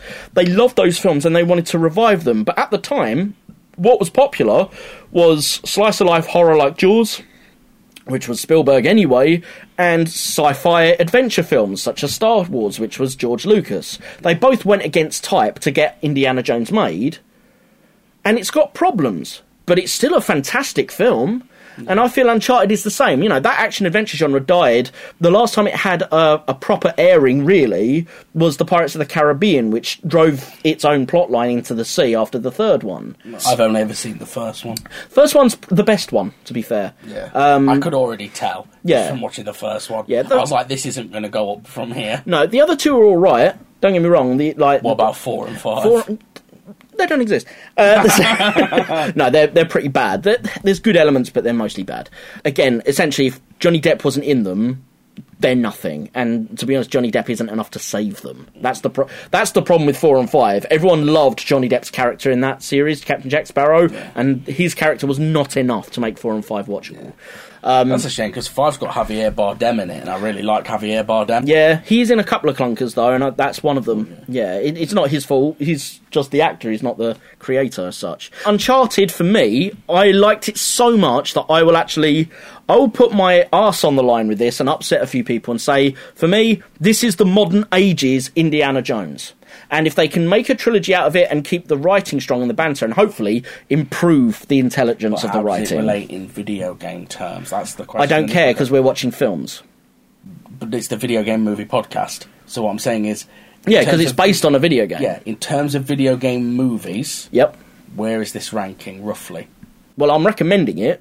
Yeah. If that's your question. Yeah, yeah. Um, but Well, what, so- or do you mean is it what's it better and worse than? Yeah, right. Obviously, it's not in the. Po- it's well above any Juve bowl crap. Obviously, Uh, I mean, yeah. better than Sega Hard Girls. Yes, it's it's got a it's got a better audience than Sega Better Hard than Girls. Postal though. yes, Ev- like yeah, everything we've watched is better than Postal. Uh, what was another good Um, one we watched? It's better than Sonic the movie, I think. For like, Yeah? Mm. I, I, I really liked Sonic the movie personally, but I couldn't recommend it in the same way that I could recommend Uncharted. Yeah. These, I, I'd actually say I really like Mortal Kombat, but I'd say it's better than Mortal Kombat as, Oh, yeah. as an action film. I know you're not a fan of Mortal Kombat, which you know because it was it was douche rag. I think it's better Mortal than De- Kombat. Mortal Kombat. I I think think we it's just be- because I noticed you put this in the last episode. You put the Mortal Kombat thing. in. Are we going to make? well, that's because we gimmick referenced someone doing drugs. That, are we going to make a gimmick where we just try and find a way, a place to put the Mortal Kombat theme in every episode? Might get a dire if I keep doing it, but yeah. Um, you can keep finding funny places. If I to can put find it in. somewhere funny, I'll do it. I think it's better than Dead or Alive. I can recommend it a lot more than Dead or Alive. it's, it's definitely It's le- more accessible. it's definitely a better made movie than Dead or Alive. Yes. It's definitely a better acted movie than Dead or Don't get me wrong, Alive. the boobs are better in Dead or Uh, Alive, but that's to be expected. It, it's yeah, it's from an objective point of view, it's definitely a better movie than Dead or Alive. Dead or Alive is not a good movie. I just there is something about Dead or Alive that I enjoyed watching, but this is a Um, better yeah, movie. yeah, yeah. I would probably Remember, watch I this recommended Dead or Alive Yeah. as well. Um, I would probably watch this again. Yeah, yeah. Uh, I would maybe. also say this is better than Welcome to Raccoon City. And I know It probably is. it's As much it's a as more I- fun and more accessible movie, I think. Yeah, as much as I And again, I recommended that as well. So, like, I have watched Welcome to Raccoon City twice now. I really didn't enjoy it nearly as much the second time. Oh, really? It really the the whole enjoyment is purely the Easter eggs. Really, Yeah, yeah, it's yeah. Not actually a very good film. I t- I It's said that at not- the time. It's not that well made. It's just the yeah, Easter eggs make it it's- fun. It's not that well paced. It's a bit like Sega Hard Girls, actually. Yeah. Sega Hard Girls, if you love all the references, is a phenomenal series. But if you don't care about It's the not that Sega well- references, well made. there's not really anything I in it just, for you. I'm in utter despair that we still. It's 2022, and we still don't have a good Resident Evil movie. It's not for lack of trying. It's had the most films made of it than any other series. Yeah, but at the same time, I don't think you can actually count all the Anderson ones as separate films. 'Cause- but no, seriously though, because they're all the same pattern. Do you know what I mean? Because the first one did well, all those sequels are made in that same mold. yeah, yeah, yeah. I agree. I agree. I think Welcome to Raccoon City is probably the first film by Resident Evil that breaks that mold, live action at least, because obviously you still got the CGI animations. Yeah. So far, I think my favourite video game film, Yeah. which we haven't got to yet, we'll be getting to it later this year, I think is probably still Silent Hill. Sure. So you wouldn't you wouldn't view this necessarily above Silent Hill. No, No? not even Okay. close. I think this is definitely more of a popcorn entertaining mainstream film. It's much more entertaining than Silent Hill, but Silent Hill is a horror film. It's designed to Silent hit you, Hill. isn't it? uh, this might be a controversial opinion. I don't know. I don't actually know what the general public's perception of Silent Hill is. I think the first one is generally accepted as a good film it, it- at the very least, and the second one is shite. Silent Hill has much more artistic value to it. In my mind, that this is a good adventure film, Hmm. Yeah. uh, by a mainstream director who's made other mainstream hits like Zombieland and Shazam. Yeah. Whereas Silent Hill, the first one only, not that awful second one. Yep. The first Silent Hill is made by an indie director who is well known for foreign language yeah. films, and that had a um, lot of artistry in it. That had film. a lot of artistry. I absolutely adore watching the special features on my Silent Hill DVD. Awesome, because they go so in depth about the costume making process, the set building process. Obviously, my favourite fun fact about Silent Hill, which I'm not going to spoil here okay. for the audience. I'll wait till we do it at the Halloween special. Yeah, series. we'll probably do it for but Halloween. You, you know the one I mean about the dress. Yes, yes. Like Uncharted didn't do anything anything that clever. No, no, I'll agree with you on that. Um, for me, this is one of the best video game movies. Uh, Silent Hill is up there for me. Yeah, um, and actually, and, and, and another one that's controversial for me is I actually think Need for Speed is one of the best. However, the thing I think I do that a lot of other viewers don't, certainly when they're just passively watching, they don't look at the history of film in connection to video game movies. And I know some people go, oh, stop smelling farts over fucking video game movies. But, like, as we said, Uncharted isn't a modern day Marvel film. It has certainly has shades of one, mm. but it is really it's a 1950s pirate adventure swashbuckling film, but with a bit of a Marvel painted overcoat. And Need for Speed for me is a 1970s uh, driving film in the t- style of Vanishing Point, in the style of Bullet, in the style of that sort of thing. But again, with a slightly more up to date coat of paint. I would have to watch this film a few more times to know if I think it's better than Need for Speed. The difference being that Need for Speed hit me on an emotional level, and I don't think Uncharted ever did, though it did bring me a lot of joy. But for me, this is a 100% recommend. And for yourself, you'd recommend it to anyone yeah. who likes yeah. like sort of adventure films. Yeah, this is going on my recommend list. Awesome. I think only like my third one. I think. No, you recommended Welcome to Raccoon City, Dead or Alive, Dead or Alive, Detective Pikachu. Oh yeah. And you half recommended Mortal Kombat. Yeah, we don't count halves. Do we not? No, not in this game. Ah, not in this game. I like what you said there. Ba-dum, bum, ba-dum, bum. bum. And you recommended Captain N. I most certainly did not. I'm lying. Okay, so one last thing before we end, because I know it's been a long time. It's been a long road getting from there to here. That's Enterprise's theme tune. You don't know Star Trek. We had a poll going on on your Facebook about how wrong everyone is if they like dogs better than cats. Uh, it's not actually to do with what you like. It's to do with who's cuteness. cuter. We specifically so, said cuteness. Specifically cuteness. Uh, so if the answers fair, aren't about cuteness, then they're wrong. They are all about cuteness. Okay. And there's been some photographic evidence sent. Okay. Now, to be fair, at the risk of making my own Facebook sound sad as fuck, although to be fair, I only posted this an hour ago, we've only had four responses. what the responses? Unanimously dogs. There well, are no cat votes. But are you ready? I'm about to change your whole mind because this picture's related to video game movies. Okay. Look at this picture of a dog with a Pokeball. It's a Pokeball in right. its mouth. That dog is cute, but it's not as cute as a cat. Look at his giant ears. Yeah, it's cute. It's just not as cute as my cat. How about this one that took a trip to Hadley Castle? No, I hate those dogs. What, Westies? Yes, they shout all the time. Anything that won't shut the fuck up is annoying. I know plenty of quiet Westies. It's all by the train, uh, man. Maybe but I'm yeah. crossing them over with that German. No, no the Scotty. What's it called? Scottish Terrier. They're, yeah, Westie Terriers yeah, and Scottish Terriers. Yeah, yeah. I, I, yeah. I, I don't like those. Uh, the other two. Oh, no, no one else sent pictures. Oh, no, but, what, what, what, what was the statements? Oh, person number one said totally agree dogs all the way okay but that's not he's not stated why they're cuter no i literally put well no you didn't say why you just said to put yeah but that's cuter. not going to change my mind if they say no no i was trying to change your mind we're just seeing what other people thought well, you were trying uh, to change my someone mind. put dogs with a little emoji of a dog and then the picture of the westie at hadley castle right uh, then my mother put, but my mother in typical so being man, everyone else has put like your, your mum's gonna like dogs because she's married to your dad. I will stab you. I will stab Fucking you. mic drop, my friend. So bear in mind, this is so typical of my mom. Everyone else has put like emoticons or that emoticons. They've been called emoticons in twenty years, have they? How how Emojis. is MSN Messenger nowadays? uh, everyone's put like you know something extra, and my mum has literally put one word: dogs. no dogs. no punctuation, anything, just dogs.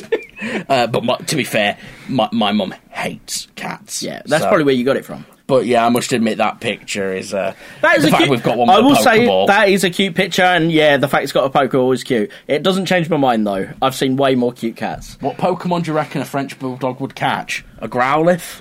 Why a would Pikachu? it catch it? Oh, what with the Pokeball? You mean? Well, he's obviously got a Pokemon in there. I think he's Oh. about to use it. Probably Snubble. Oh, talking of Pokemon, I don't know the half the Pokemon you're saying. Would it be So- hilarious if he had a Meowth? Yes, That'd be irony, That- wouldn't it? but the thing is, the Meowth can talk. Exactly. it'd be It's the, it, hilarious. it- actually in Pokemon, it's the one universe where cats are way more intelligent than dogs because he can talk. At least in the cartoon. Hmm. But funnily enough, a Persian can't. yeah, it makes no sense. Actually, here's a quick random Pokemon question. That if you don't know, the fan of we've got a Pokemon fan in the Discord. do haven't indeed, we do. Uh, is it all Meowths can talk, or is it just specifically the Team Rocket Meowth? Uh, well, we can ask him. I'm pretty certain it's just a Team Rocket, R- Team Rocket, Team Rocket Meowth, Team Rocket Meowth. 'Cause I, I seem to remember that there's this. I seem to remember. I think it's but- him, but they never explain why. Bear in mind, I haven't seen Pokemon since I was a kid. Mm. I seem to remember there's an episode where the Team Rocket Meowth meets a bunch of other Meowths and is surprised that they can't talk. Yeah, there's something about that particular Meowth. I don't know if they ever explain it. It's certainly not in the earlier episodes that I watched, Yeah. so I don't know. But Anywho, should we wrap this up? Because it's a Um, One last- two hour and 15 minute episode. Well, it won't be when I've trimmed it down. But one last thing then. Remember in our Detective Pikachu episode, you were asking me about different Pokemons, and I went, I don't know, like, there's probably a garbage bag that's a Pokemon at this point. well, yeah. our Pokemon expert in uh, the Discord let us know that, in fact, there is a rubbish bag Pokemon called Trubbish, cannot believe it. and it's Trubbish. evolution Garbodor.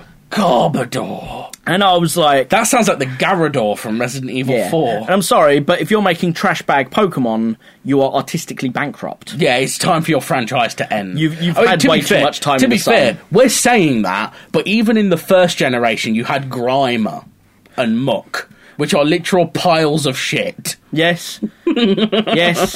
Yeah, yeah, yeah. So maybe Pokemon's just always been creative. Yeah, but I mean, like by the time we are going, what what we make? Uh, Brimberg, do Brimberg, bin bag. Brimberg. Why are you saying that like Steve Coogan? I don't know, Brimberg.